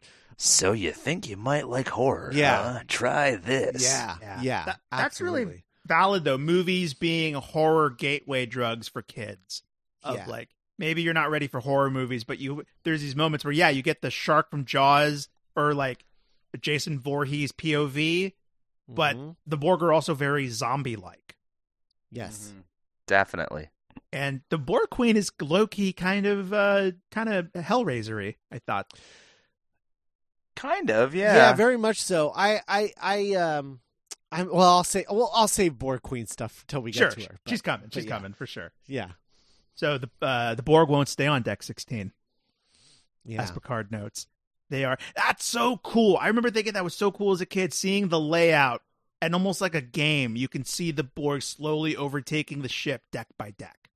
yeah, yeah. It's. It, and it and it's cool because you think that they destroyed the Borg, and you're like, okay, well, story over, no problem. We just got to go down, make sure that he's not dead, uh, and and as long as Ze- Zefram Cochrane's not dead and the ship's not destroyed, everything's all good, and we can get out of here. And then upon learning that the Borg actually like got onto the Enterprise, they're like, okay, this is going to be more complicated than we thought. that one little moment of shields are down, you know, that they throw away in the in the warp bubble there, and you're just like, oh, nothing good ever happens when your shields are down. yeah, It's very alien. But wait, the, the Star Trek nerds are just like, oh no, someone can transport when your shields are down. That's great. And it's and that moment's there. Like it's if you're watching the movie, you it you can clock that. You can see the through line. And then when Picard was like, "Oh shit!" When our shields are down, one of them must snuck through. And Yeah. that's a very like uh, Ridley Scott alien concept. It just takes one, just one germ of a remainder, and the infestation can grow again. Yeah. Yeah. Well, well, one of the most terrifying aspects to the Borg that they added in this movie, which is like a brand new thing, is the concept of the Borg uh turn like assimilating people from the inside out. Specifically, they stick them with like two little wires that come out of their fingers, um, stick them in the neck, and then it like grows like organic mechanical nanobite shit and stuff grows out of their head and they turn into a Borg. Um Science with Dr. Scott Corelli. yeah. hmm Um, you're goddamn right. So, um, but yeah, that was all invented for this movie because, like, you know, previously the way that the Borg were done is like they just they they cut off your arm and added something, or added something to the arm that was already there, or stuck some stuff on your eyes, and that was that was kind of it. It wasn't an inside out sort of scenario. Put you in a black one piece. yeah, And it's, yeah, uh, leotard, yeah, It's a visceral. A, a, a child could easily wrap their head around this concept of you know Yeah. like don't let them touch you. Like a- as soon as the bad guys touch you, you're dead, and you'll turn into one of those things. Yeah. Yeah. Because like that's the scariest thing about the Borg is that they destroyed the entire Borg cube and the Borg sphere, and then one Borg, presumably the Borg Queen, I, I assume it was just the Borg Queen that came over, comes over and then instantly just restarts the Borg. Like just within hours. You know, they've assimilated dozens and dozens of crew members and turned an entire, like, multiple decks into what will eventually become a, a Borg cube again. Um, that's scary. That's really scary. How quickly it happens is so scary.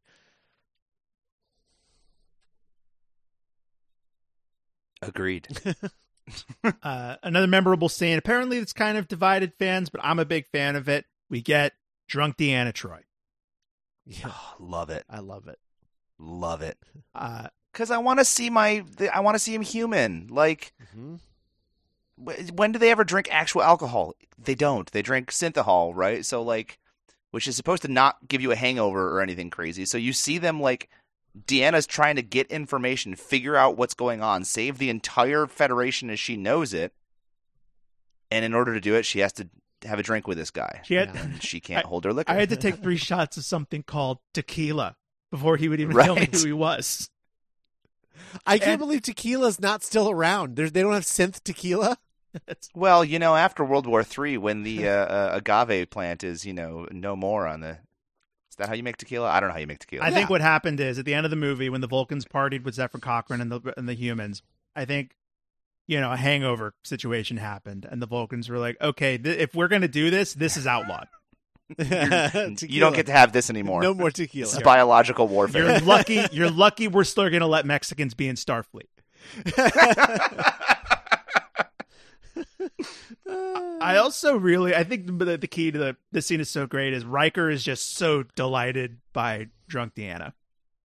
and they're not back together yet, right? I don't know. no. Because like they they break up. She's dating Worf in the series finale, and then for generations, there's no romance. They don't rekindle the romance until the next movie. yeah. So they're still just like buddies at this point. That's Yeah. great. So he's like, ah, there's my ex. She can't hold her shit." Yeah.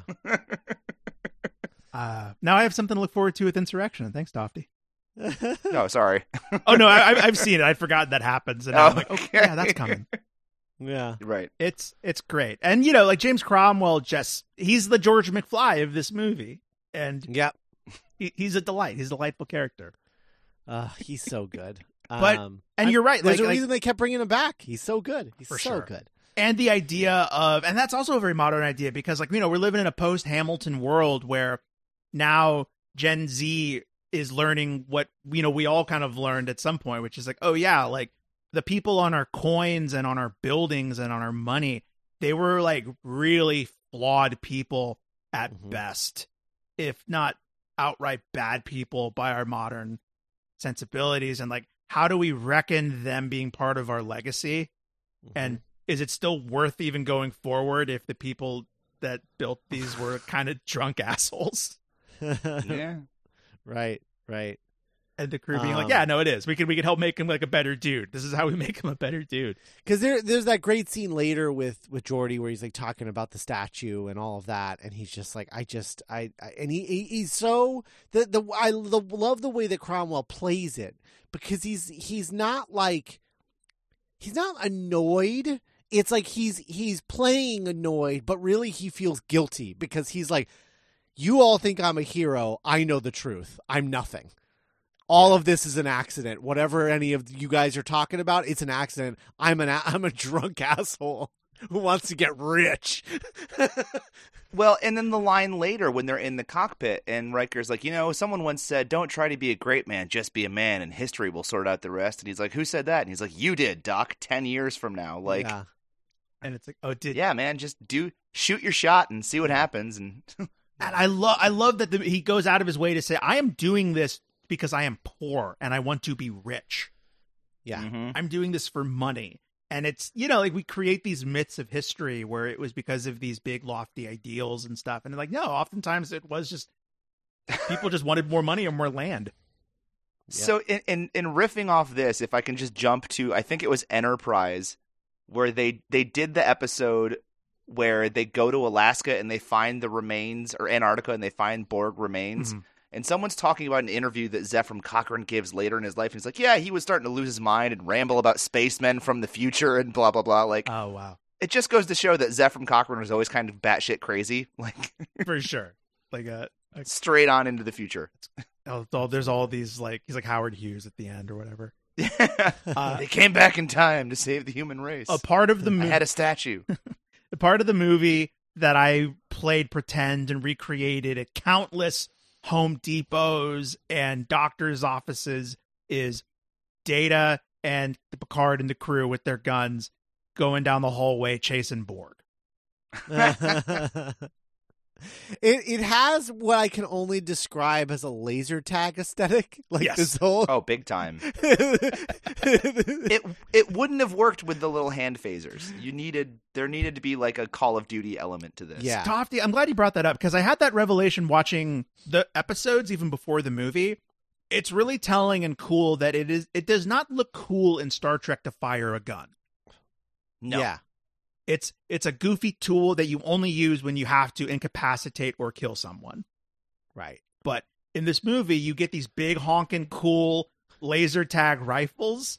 And I know I've been critical of the militarization of Starfleet in the past, but to me, this was an example of yeah, we have these because we need them sometimes, like right now. Yeah. Yeah. Yeah. Absolutely. Yeah. It it definitely would have for a f- moviegoer to not see something a little bit more familiar, I think would have not hit home as well. Mm-hmm. You know, if they didn't see a, a, something that looked more like a gun. You right. know. Right. For sure. I love the moment where Data turns off his emotion chip and Picard's like, Data, there are times I envy you. yeah. God. Uh, So good. Data gets captured, and we meet the Borg Queen. We get that very memorable, at the time, very state of the art visual effect where we see Yeah. her her torso and the spinal cord. Yeah. yeah. That that is um uh, that was one of the very first things that they shot for the movie because they needed all of the lead time to get the fish, the, the the visual effect complete cuz Wow. Frakes knew like this is the money shot. This is the thing that everyone's going to be talking about. And so I want to give our VFX Imagine that thinking about the visual effects team and their way of life and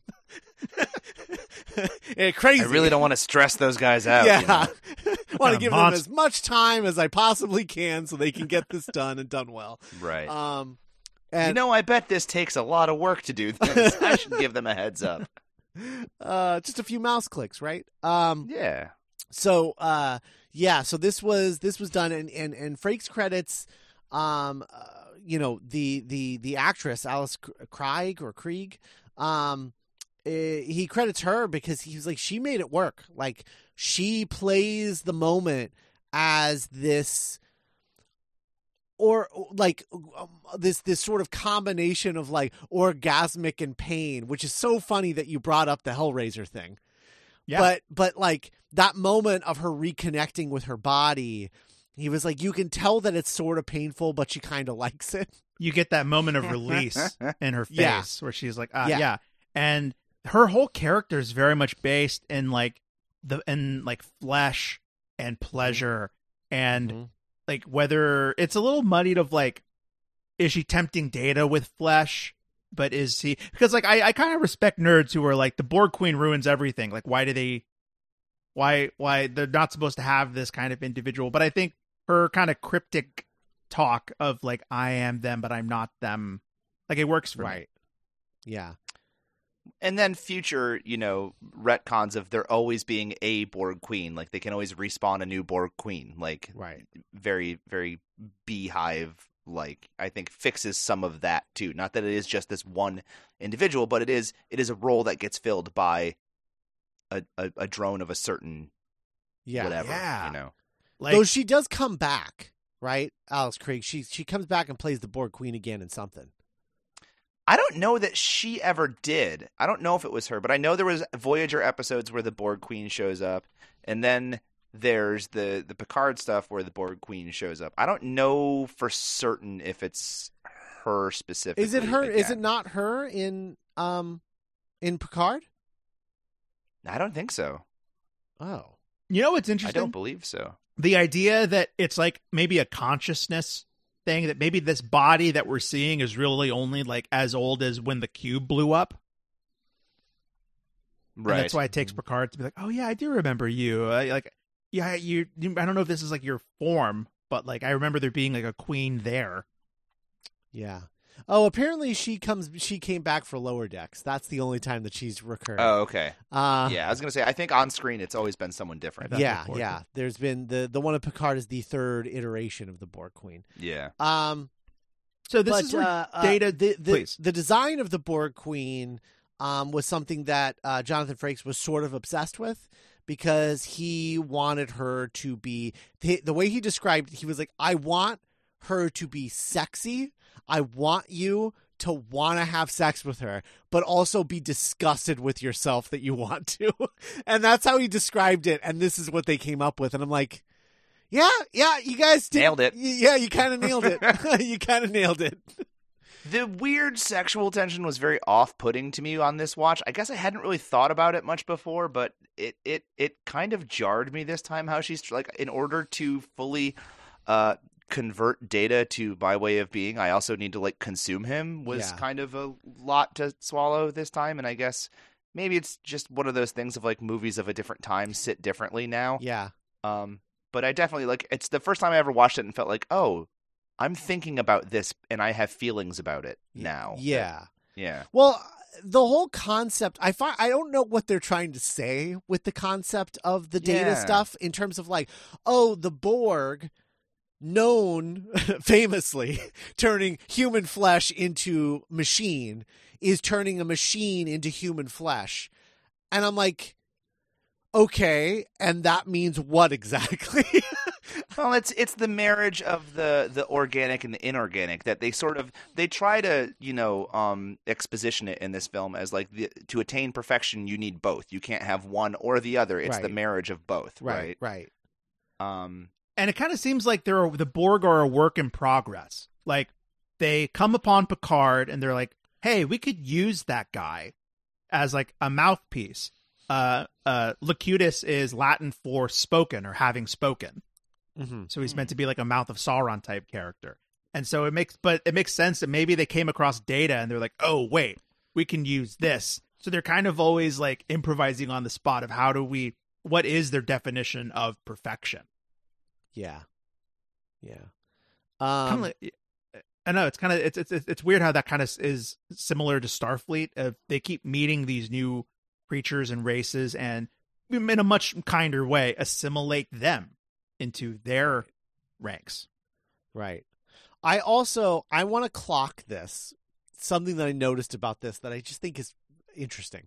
So in generations, we talked about this in in our episode that Data uh upon getting the emotion chip, he suddenly gets a joke that was told to him in the very very first episode um encounter at Farpoint. Mhm. And uh and you know starts like laughing he's like oh that's a great joke in this uh, in this movie now in first contact he makes reference to the very second episode of star trek the next generation the naked time or the naked now where he uh gets cornered by the queen the the borg queen and is like she's like talking about sex and he's like i am fully functional and i i know multiple uh i i'm, I'm trained in multiple um uh you know forms Techniques. techniques. And that is a quote from the naked now the third episode where he he bones down uh with a with a crew member. And Tasha Yar. yeah right? tasha yar exactly. Um and it's a very famous scene. Nobody likes it. Everybody hates it. And it it sort of became like a meme of data of like there's like shirts where it's like data's face and it says i am fully functional. Um you know stuff like that. So it, you know it's just like this this meme. And i just think it's so funny that uh the that first movie generations hits like references the first episode and now this one references the second episode now i'm like is data going to reference the third episode in insurrections That's great. yeah You know, knowing ner- knowing knowing what I know about nerds, I know that it actually makes perfect sense that Star Trek is actually much, much hornier than Star Wars. Mm-hmm. Yeah, Yeah, yeah, yeah. You ever go to a con, it makes perfect sense. yeah, yeah. I mean, I've I've heard I've heard stories about the Star Trek cruise. That's all you need to say. C R U I S E, the cruise, Yeah. or the E W S cruise. E- Sorry. Uh, I didn't follow that, but like a cruise ship, like it's like a Uh, Star Trek, uh, a con on a cruise. Um, so who who who works on a cruise? It's the crew, the crew on the cruise. Yeah. the crew, the cruise crew. Yep. That's that's the. I was confused because I didn't know which cruise. oh, were oh, oh, about. I see what you're saying. I see. Sorry, Yes, yes, I'm yes. shoehorning a joke in where it doesn't fit. Uh, Uh, but uh, anyway, we yeah, Star Trek is very horny. Cruise Cruise was uh, actually Gene Roddenberry's alternative title. And we get the title drop in the scene where uh, Zefram Cochrane looks in the telescope, sees the Enterprise, and he goes, Whoa, you guys are on some kind of Star Trek. yeah. uh, back on the Enterprise. Lily meets Picard. They have like uh, they lead him to this lower area where he's able to show her the curvature of the Earth, and uh, we get the cute moment where Picard, you know, takes the ray gun away and is like, "Oh, this was on maximum setting. You would have fucking vaporized me if you would have fired this." It's like, sorry, it was I'm my sorry. first ray I just hear you. I, s- I s- hear you saying that he took her down to the bottom of the ship and showed her the curve of the Earth, and I'm just like, hey, baby, I'm going to show you the curve of the Earth. Yeah. Is all I hear. It's- from it's- we're in- It's, uh, we were just Speaking talking about horny Star Trek, Star being horny. Yeah. Um, but no, I love that scene because I love her just being like, "Sorry, I've never. It's my first ray gun." yeah, It's Such a good line. So great. Uh, she has great lines She's- in this. She's so good at being bewildered in this whole movie. Borg sounds Swedish. Yeah. Like, oh man. I remember the moment where Picard leads Lily through the hallways that have been infected by Borg and really being arrested and compelled by the way Alfre Woodard plays fear. And Mhm. as a kid, it reminded me of like the way I was when I would be going through a haunted house. And yeah. I'm like clinging to my mom the way that she's clinging to Picard. And the Borg are slowly, they're still dangerous, but they're walking, you know? Mm-hmm. Mm-hmm. Man, slow zombies are way scarier than fast zombies. I Always and forever. always. I uh I I had totally forgotten about the whole holodeck sequence um in this in this movie. Totally forgotten. It's Love it. What's shaking dicks? Love it. usual. Yeah. That's the first time. I, this is the first time I remember hearing about safety protocols in the holodeck. I don't know that I ever clocked it when I was watching the show, but I was like, oh, they can. Oh, that's really interesting. They can turn off safety. yeah. And then now it's all I ever think about. When I ever see a holodeck scene in anything, is like, oh, if you just turn the safety protocols off, you'd be dead. Yep. yeah, it's true. We Yeah. get the uh yeah, they go to the holodeck and it's like a 1930. It's called the Big Goodbye, the program. Mhm. Big Mhm. gangster sequence. We get the incredible shot of Picard in a white tuxedo mowing down Borg with a Tommy gun. Yeah. Hell Yeah. yeah. Such a good. And then like losing his shit and like, he's about to like smash one with the butt of the rifle. Made even more I think you got him. made even more unsettling by the Lily's revelation that Picard knew this guy.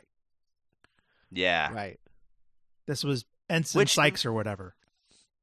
Ensign Lynch, yeah. So they they go through this um whole movie and there's this thing of Picard going like, you know, you're going to be doing him a favor. Just shoot, don't worry about it. Trust me, I know. I've been there. You're going to be doing him a favor.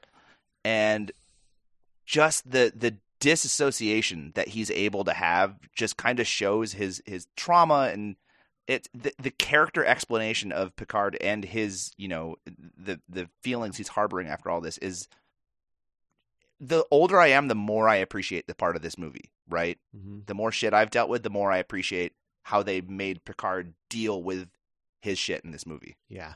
Yeah, absolutely. You know, uh, there was this moment last week, Tofty, where Scott pointed out that they were during the commentary, uh, Ronald D. Moore and, and the co-writer like were pecking at the scene where Picard weeps over the loss of his nephew Renee, and it's like ah, it's a little cringy because dudes don't cry, and like it's so great to get you know like like uh, trauma has un- kind of almost become hackneyed at this point uh, in terms of like like WandaVision, the Halloween sequels, Harley Quinn, Yeah. you know, throw a rock.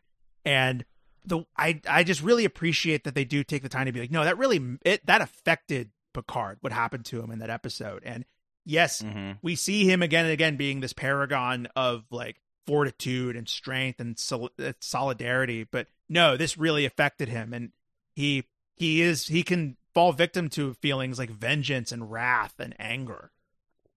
Yeah, Yeah. definitely. It, and it, it's interesting too that they they had that perspective, and I think it wasn't so much that like it was a dudes not don't cry kind of perspective. It was more like uh, you, this is the first time we're seeing Picard on the big screen, and and in his, one of his first scenes, he's like openly weeping. He's like, I don't know if that's what people wanted, um, which I can I can understand because they are also the guys who wrote the episode Family, where Picard breaks down in his brother's arms, crying about like oh my god I, I i i don't know who to talk to about what the borg did to me.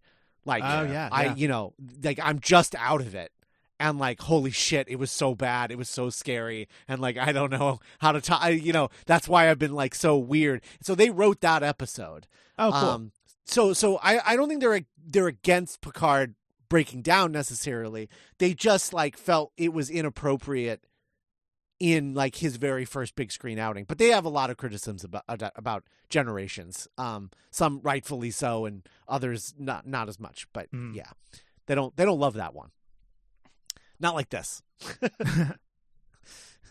uh, we get uh, a, a- moment that I really stuck out to me was like uh, the Borg Queen blowing on Data's like Mhm. skin graft, and it it is compelling. Of like Data's whole thing has been a quest for becoming more human, and like contact, skin, pleasure. Even going back to Picard touching the hull of the of the rocket, like there are tactile parts of being a human that Data hasn't been able to experience yet. And when the Borg Queen offers this to him, almost in this kind of Faustian bargain, uh, I, I, I was, I was like, okay, yeah, I, that this checks out. Like, I buy why he would be like, oh my god, I couldn't, I wasn't, I never had the opportunity for this before. Right. But apparently, he did right. bone down in episode three, though. Yeah, he did. He's fully functional. Yes, Um, Doesn't mean he enjoyed it. yeah. right. Yeah. Well, he, he he he definitely didn't. There was no concept for that for him. um, uh, but uh, I think he enjoyed it this time. Um, yeah. And the little wink of "Was it good for you?" that she gives again, just like the overt sexual stuff that I missed for a long time yeah, in this movie that is clearly there. yeah. Uh, Tofty, you mentioned it earlier, but I love, I love the chemistry between Geordi and Zefram Cochrane. Of Yeah. Mhm. like, I, I, I shouldn't, I shouldn't tell you this, but I actually went to Zefram Cochrane High School. well, it's like Geordi is being he's very good at playing it cool, so he's holding it all in. And the thing that I think sells it is the little moment with Reg Barclay where he comes over and he's like, oh, I just have to tell you, Dr. Cochrane, this is the greatest thing. And Geordi's like, dude, Chill. chill. like and then, you know, the, the you know what you're saying follows that immediately right after. He's like, I can't blame him. Like, yeah, it's like if you met George Washington. Like even if you don't know who this guy is, you you know who this guy is, Yeah. right? Right, He's right. one of those type of characters, Zefram Cochrane. Um, we, Um, we've talked about lines that are just burned into your memory, and I think my favorite line in this entire movie is "You told him about the statue." Which again is just Riker just shit eating grin the whole time throughout this movie. You remember how to fire phasers. You told him about the statue. Yeah, All of that stuff. you remember to fire phasers is a great one too. yeah. Yeah. Uh, He's just so smiley. So back on the Enterprise, we get another memorable sequence: the zero G walk, the upside down walk, Oh, Yes. awesome. and Worf is also just so great in this whole movie. Yeah. Like him being like the little moment where Picard's like, "How do you feel about you know zero G walks?" and he goes, "I, I, they make me sick to my stomach," and these little moments of vulnerability. Then he realized what he's asking him. He's like, yeah, yeah. Oh. You see the his shoulders sink, and it's so. Yeah. He has a knife. He has a Klingon knife on him on his little back sash. Yeah. Yep. It, it's No, a the zero G moment is awesome too, just because like when do you ever get to see the exterior of the ship that close up? right. Too like not since they were walking on the Enterprise in the first movie, Right, Right, right. Like you don't really see it up close that much, Mhm, yeah. let alone the deflector. There's also I am such a like a, a, a sort of uh like oral fixated person in terms of like uh, there are certain sounds that like just trigger things for me and the sounds in this sequence do that like the sort of tactile nature of like the pulling the thing out and turning it and pushing it back in all of that stuff just like triggers things in the same way that like the card catalogs flying out in in ghostbusters triggers Yeah. something in my my animal brain of just like Mhm. oh yeah being a kid oh man crazy the suctiony boots on the surface. yeah yeah yeah absolutely and and the the whole drama of this sequence i know it's it's cut in between the um stuff on the ground going on too but like Worf gets a hole cut in his suit and he ends up tying it off with like the severed Borg arm. Like, come on. it's so good Uh, also, we get assimilate this.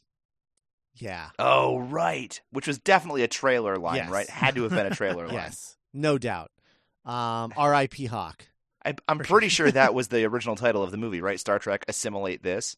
Or yeah I there's- hope so. or it was like the tagline on Yeah, the poster Yeah, Right. November twenty first. assimilate this. that's it's great. The uh, Well, and then to, Yeah. Scott, not to overlook what you said too, but you they we've had this character of Hawk throughout this whole movie, who is a new character, never been there before. Mhm. They make us kind of like, oh, we recognize this guy, and then they take him away. yeah like like a just a really good piece of writing. Make you care about the guy so that when he dies, it hurts a little. yeah yeah Like you don't see it coming. right, yeah, you don't even realize you've become attached to this character. Mhm. Right. like, oh shit, that guy died. Oh, one thing that we haven't even mentioned the new uniforms. Um, Oh yeah, yeah, we should talk about that uh, really quickly, just in terms of like, so the, these uniforms designed for this movie, all of these costumes would then be used in DS9 uh, following this movie. Um, and uh, I what what do we what do we but not in Voyager. not Voyager because they're they're they're in space they're they're Right. lost in space. Um, I love that Voyager is just lost in space. Uh, right. But uh, uh, yeah, these were. Um, I I just think these were. I I remember the time thinking these were like just the coolest things I've ever seen. These these these costumes, these I uniforms. I really enjoyed them, and they're so different just in their monochrome-ness. yeah. but they work. They look cinematic. It's to me, it's akin to when original series went with the red jackets with the flap and the the shoulder strap Yep. thing. Like Totally. it's that big of a design change, but it's iconic and to m- me, like it just makes more sense Yeah. on a on a like a working ship like this. Like okay, it's a jumpsuit. It's not spandex. It's not like where, where like oh, clearly there's a zipper. Clearly it's two pieces. Like it makes sense. You can put it on and take it off. You can probably go to the bathroom in it. Like Uh huh. it just makes a lot more sense. It looked comfy.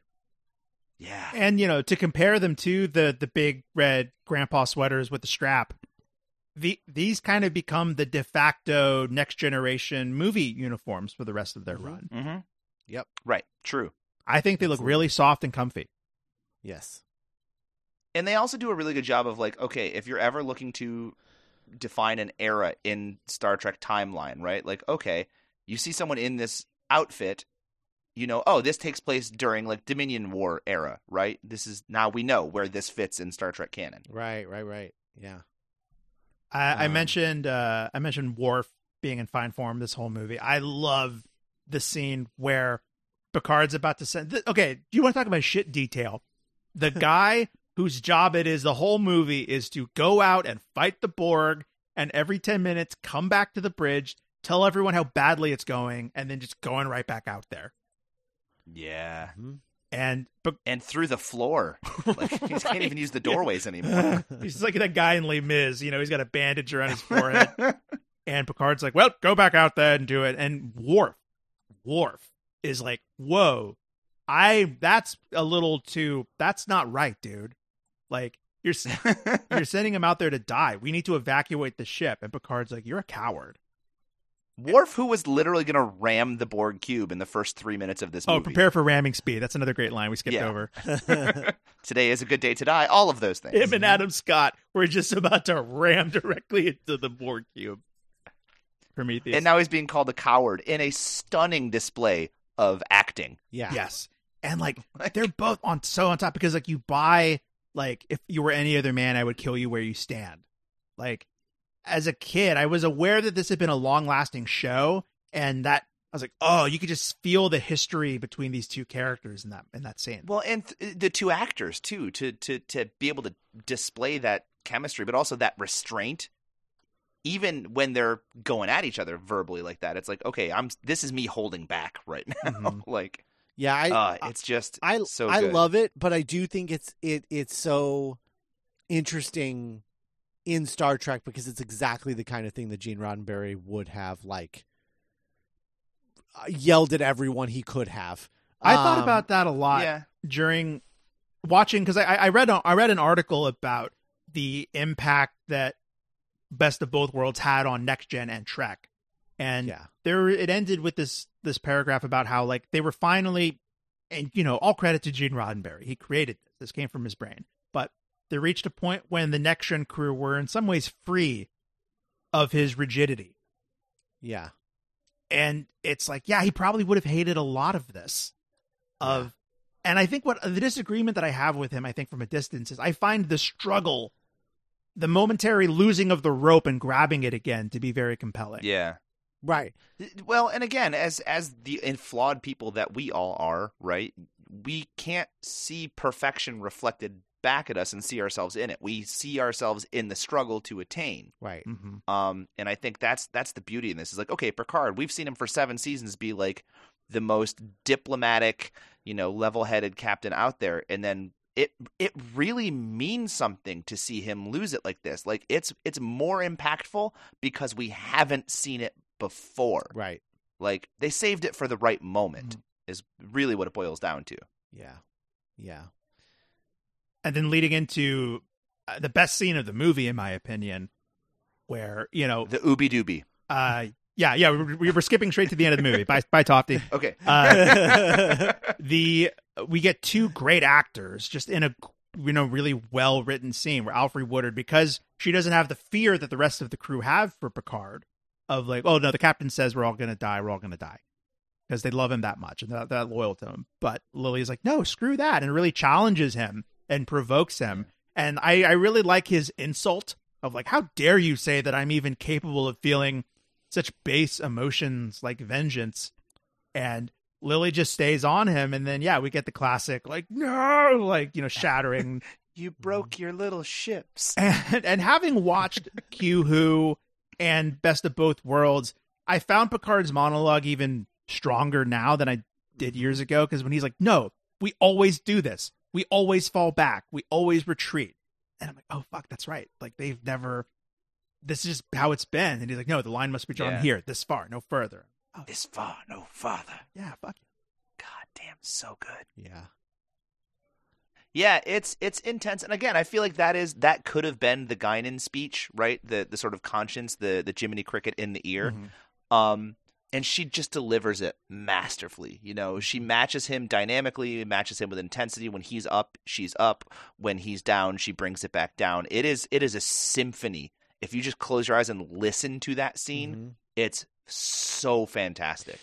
well, and the difference between Lily performing the scene and Guinan performing the scene is that Guinan recognize it would be recognizing what was happening with Picard at, in almost like a Mhm. metatextual level, where she's like Right. so far beyond and above him that she's like you know, th- like spelling out what is going on with him. Whereas like Like guiding him to the answer that he knows he needs to reach. Right. Whereas in this, it's like Picard feels that he is so much above Lily in terms of like, I, you know, I am part of a utopian society. You are, are like, you know, one step away from being like in a world war. Like, it, Right. you know, you, you are so controlled by your emotions. I'm so beyond this. And he, she's like, and yet I see myself in you. So what does that tell you? You know, and that's so much more interesting, I think Definitely.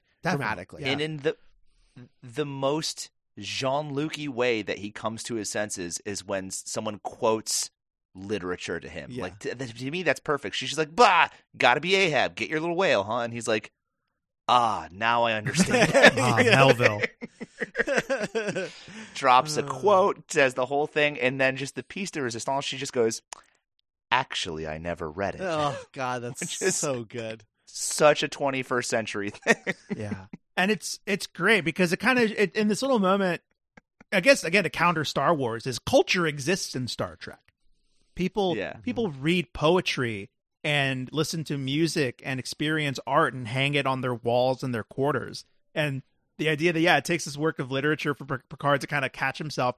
And Lily isn't like an egghead. She has she's never read the book. She knows what we know about Moby Dick, which is like, oh yeah, guy dies chasing a whale. Yeah. Right. And his name is Ahab. That's it. Mhm. Seemed like an asshole. Yeah. Yeah. I think, yeah, with respect to Whoopi Goldberg and Guinan, I think Lily being like the everyman character and being like this voice that's able to speak to Picard from an outsider perspective is, yeah, like really more compelling than what Tofty said of her being this guiding Yoda like mentor. Yeah. in in this instance, this I think there are yeah. definitely times where that's necessary. I think this just calls for something different. Mhm. Yeah. Es- especially coming off the heels of Generations too, where Guinan was such a big part of it. For right. sure. Uh, the Phoenix launches. We get the moment where he's like, "Oh no, oh shit, we can't, we can't launch without this," and, and We have to cancel. We have to cancel. Geordi. Abort. Abort. and he pulls out a mixtape and he plays this is important he plays a cover of magic carpet ride by steppenwolf and i think it had to be a cover because if you he, if when he presses play it jumps right into magic carpet ride yeah. but if you ever listen to steppenwolf it has one of those weird 70s like it's going to sound like bullshit for 30 seconds and then the song's going to start yeah. What you don't know is it's actually his custom mixtape. It's you know, it's in the future those little octagonal discs. you just take your Spotify playlist and you can download the whole thing onto that, and you can customize the start and end points. It's just the, all the finest points of technology. that checks oh you oh you want to I have that on pre-order on Kickstarter right now. Good. You want to talk about tactile, like yeah, that even that little device, that little silver, that '90s green disc. I'm like, oh, I want to hold yeah. that so bad.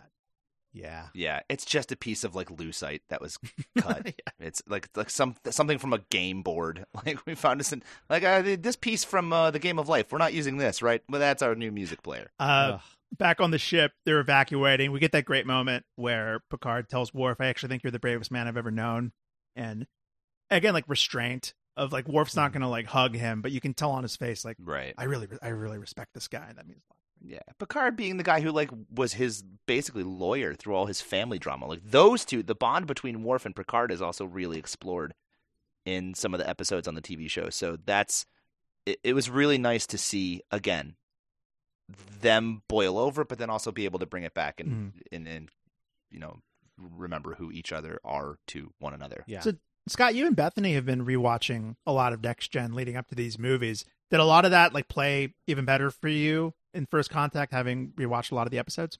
Oh yeah, yeah, absolutely. Um, I mean, you know, it's God, next gen holds up. Uh, it's kind of it's kind of crazy how well it holds up. Uh, you know, not so like the first two seasons are a little bit of more of a mixed bag, but Everything before Best of Both Worlds Yeah. is is it's still trying to be the original series. I think that again to me that's like yeah, that's where it changed. yeah, yeah, Right, because I haven't seen like what what you're describing, like Picard getting involved in the interior legal drama of Worf's family. Mhm. That I can't imagine anything like that happening with those old scientists. right, right. It's true. They didn't really get into the, their interior lives as much. Yeah. Right.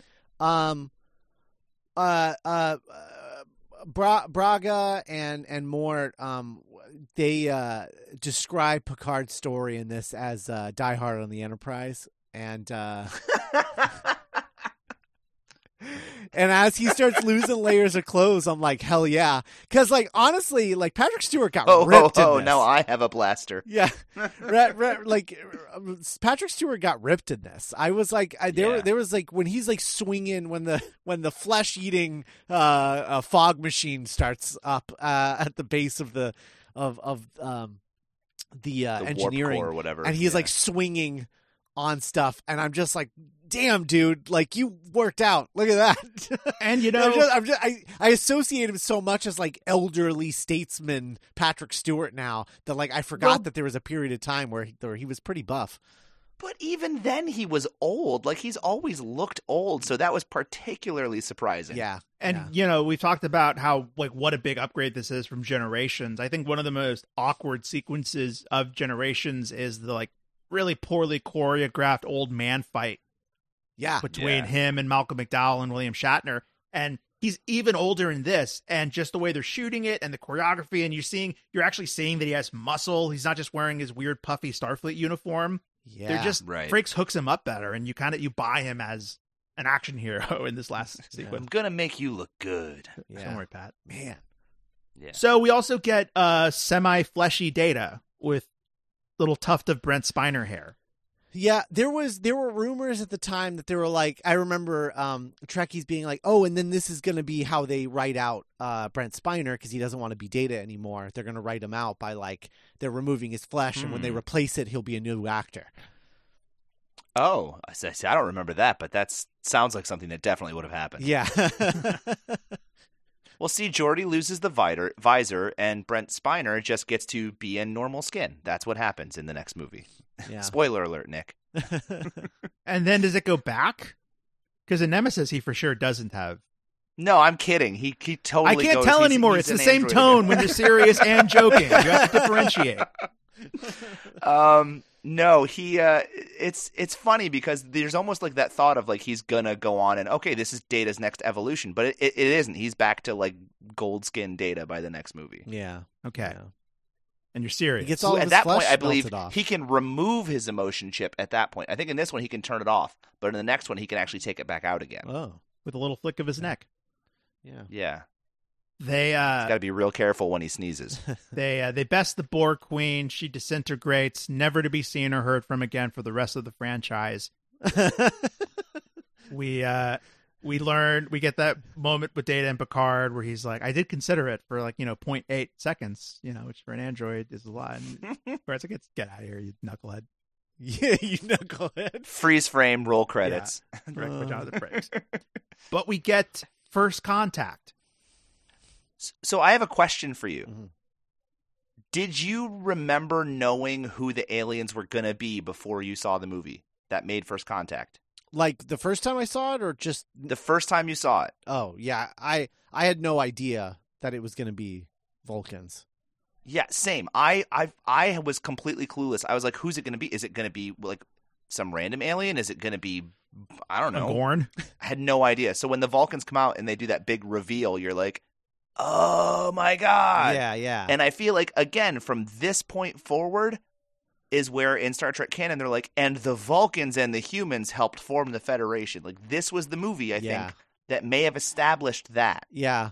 Uh, Bethany uh, called this every beat of this. Uh, like when the ship is la- the ship was started landing, and she was like, "Is it Vulcans?" And I and I was like, "Uh," and she's like, "Oh, are they gonna come out like wearing a hood, and they're gonna drop the hood and reveal the ears?" like it was like every beat of it. She just called, like She sounds like a lot of fun. Just like eight ball quarter pocket, just absolutely called Is that it his shot. sled? Is Rosebud his sled? It's his sled, isn't it? It was so it was so funny. I was like, "Damn, wow, And I- you had I- this movie's number." There's something I've noticed about comic books that I admire from a distance where coolest idea wins. Mhm. Like if something really works in a story or is really cool and readers really latch onto it, it just becomes like, yeah, Bruce Wayne has a son. His name is Damian. He's a little asshole. Yeah. It's great. And Yeah. as soon as it becomes, as soon as it is revealed that we made first contact with the Vulcans, it just feels so perfect to me. yeah, Like, Yeah. of course, there yeah, are. no, it oldest makes perfect sense because they're also like in Star Trek, the first alien that you ever saw in a Star Trek show, I'm pretty sure, is Yeah. Spock, right? right, Mhm. right. So it totally makes It- and there's it- so much it makes- love for that in general that why not you know, we don't see a lot of Vulcans in the next generation. It was such a big part of the original series that I felt like they were kind of like, well, let's do something else. Yeah, you yeah, know? yeah.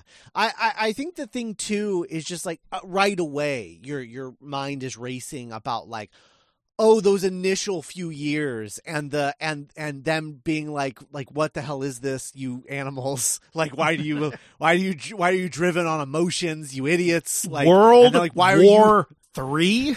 yeah, there were two of these. yeah. Why are Before this one. you know why are you so stiff and boring? Like you can Mhm. see all of that conflict and everything just like playing out and Which and it's which perfect. brings me to the Ooby Dooby and James Cromwell trying to get him to dance to Roy Orbison is just priceless. Yeah. And the, the Vulcan's just like, no, I'm gonna sit down and drink this alcohol instead. It's great. It's almost mythic of like yeah. this goofy, lanky human dancing and this stern Vulcan just kind of watching, like, okay, I see you're doing that. so the thing I watched it, I, I started it last night, fell asleep, and then finished it this morning again. The thing that bugged me this time watching the ending is they do the hand gesture, and the Vulcan says in perfect English, "Live long and prosper." Now Cochrane doesn't have a universal translator. Did the Vulcans study English and learn it that quickly that they could translate their language? Like, I Um, mean, that's just like the Please. the I don't have an answer for it's that. It's pretty shoddy pseudoscience the whole universal translator thing so my True. my no prize answer is that the the universal translator is broadcasting out of the ship oh, okay. Yeah, okay. that works. I'm fine with that. yeah that's yeah So in, in Star Wars, there is a language called Basic that is Right. right. English, and then you have people like you know Cassian Andor didn't grow up speaking Basic; he spoke like another language. But Right. Correct. but in, in Star War in Star Trek, it is canonically the, the Queen's English. in in Star Trek, it's they speak their own language, and members of Starfleet in their com badges or on their tricorders or whatever have a universal. It's much more akin to like the Babelfish from uh, Hitchhiker's Guide. Yeah, like for it sure. translates in real time for you, so you can hear in your own native tongue. right And then like so, the episode when Picard gets stuck with the dude who's like Darmok and Jalad at Tanagra or whatever, like he can't. The universal translator doesn't have the ability to understand that language because it's based on contextual metaphors. So like it doesn't have those metaphors in its database. It can't translate that language. Mm, Um, okay I also would accept. My sister, who is a French teacher, always uses that episode to teach about language differences to her students. I love that. Anyway, continue. That's great. That's the same sister who got me into Star Trek. Hi, Suze. my my favorite moment is just such a small random moment in this last scene where where uh they're sitting at the at the the bar table together Zefram gets up to go play the song, and as soon as he gets out of his chair, another Vulcan comes and sits down. and I, like he was just waiting to have an opportunity to sit. I traveled 30 million miles, and boy, are my legs tired. Just like, oh, thank God, I'm going to sit. Or it's like, oh, the seat is unoccupied. I will fill the seat so that the seat is Yeah. not Logically, unoccupied. this seat is now free. yes, I love that. If the if the sitter stands up, then is the seat taken? No. If then, logically. Whoa, dictates. is dibs like in the first like ten things that the Vulcans ever learned about humanity? it's actually the first Ferengi rule of acquisition. that's Oh, true. Dibs. but And uh, so they uh they're on the they're on the deck of wait where are they So can we oh talk that's about right real no, I got it quick? backward. yeah yeah yeah that ends with them we, doing we that. we we sort of missed a little bit when they're going to blow up the ship. That the plan was blow up the ship, and everyone takes an escape pod to live in 21st century Earth yeah, Yeah. right on an island, right? Like that's the plan. Go down, land on an island, don't be part of history. That was going to be the whole survival plan. Mhm. Which I want to see that Star Trek. Like that to me, can you live in a society without impacting the timeline for an extended pe- like that's that's compelling. Like that's a show of something right there. And I love that idea. Um I just think it's a fascinating like that's almost what we got to in this. it one. happens Yeah. a lot in Doctor Who it does. That's true. Yeah. That's true. Um, but yeah, no, they just uh, they just go right back through the that uh, time travel hole. I don't know. That's just there in space. Um, Right. And uh, and and go back to the future. Everything's fine, and then Picard does his like make it so, and then yeah, and then we get the end, and that's the end. so an insurrection With great music. yes definitely Yeah. an insurrection do we meet the Enterprise F No. N- no. We actually we the E is there forever Mhm. until the end of the movies. And then from what I understand, the next Enterprise that we see on screen, if I remember correctly, is a shot of some future where there's like an Enterprise J, Oh. But it's a like it's like a background shot in an episode of like Enterprise during the Temporal Wars or something. I'm trying to remember where Enterprise J comes from, but that's the next letter in my head that is actually canonically an enterprise that has like been designed and visualized. Do they mention on uh Picard what became of the E? Like what what crew took it over for after so them? I don't know, but uh, if you read the Picard n- novels, like the first Picard novel, I believe Worf in the first novel is the captain of the Enterprise. oh.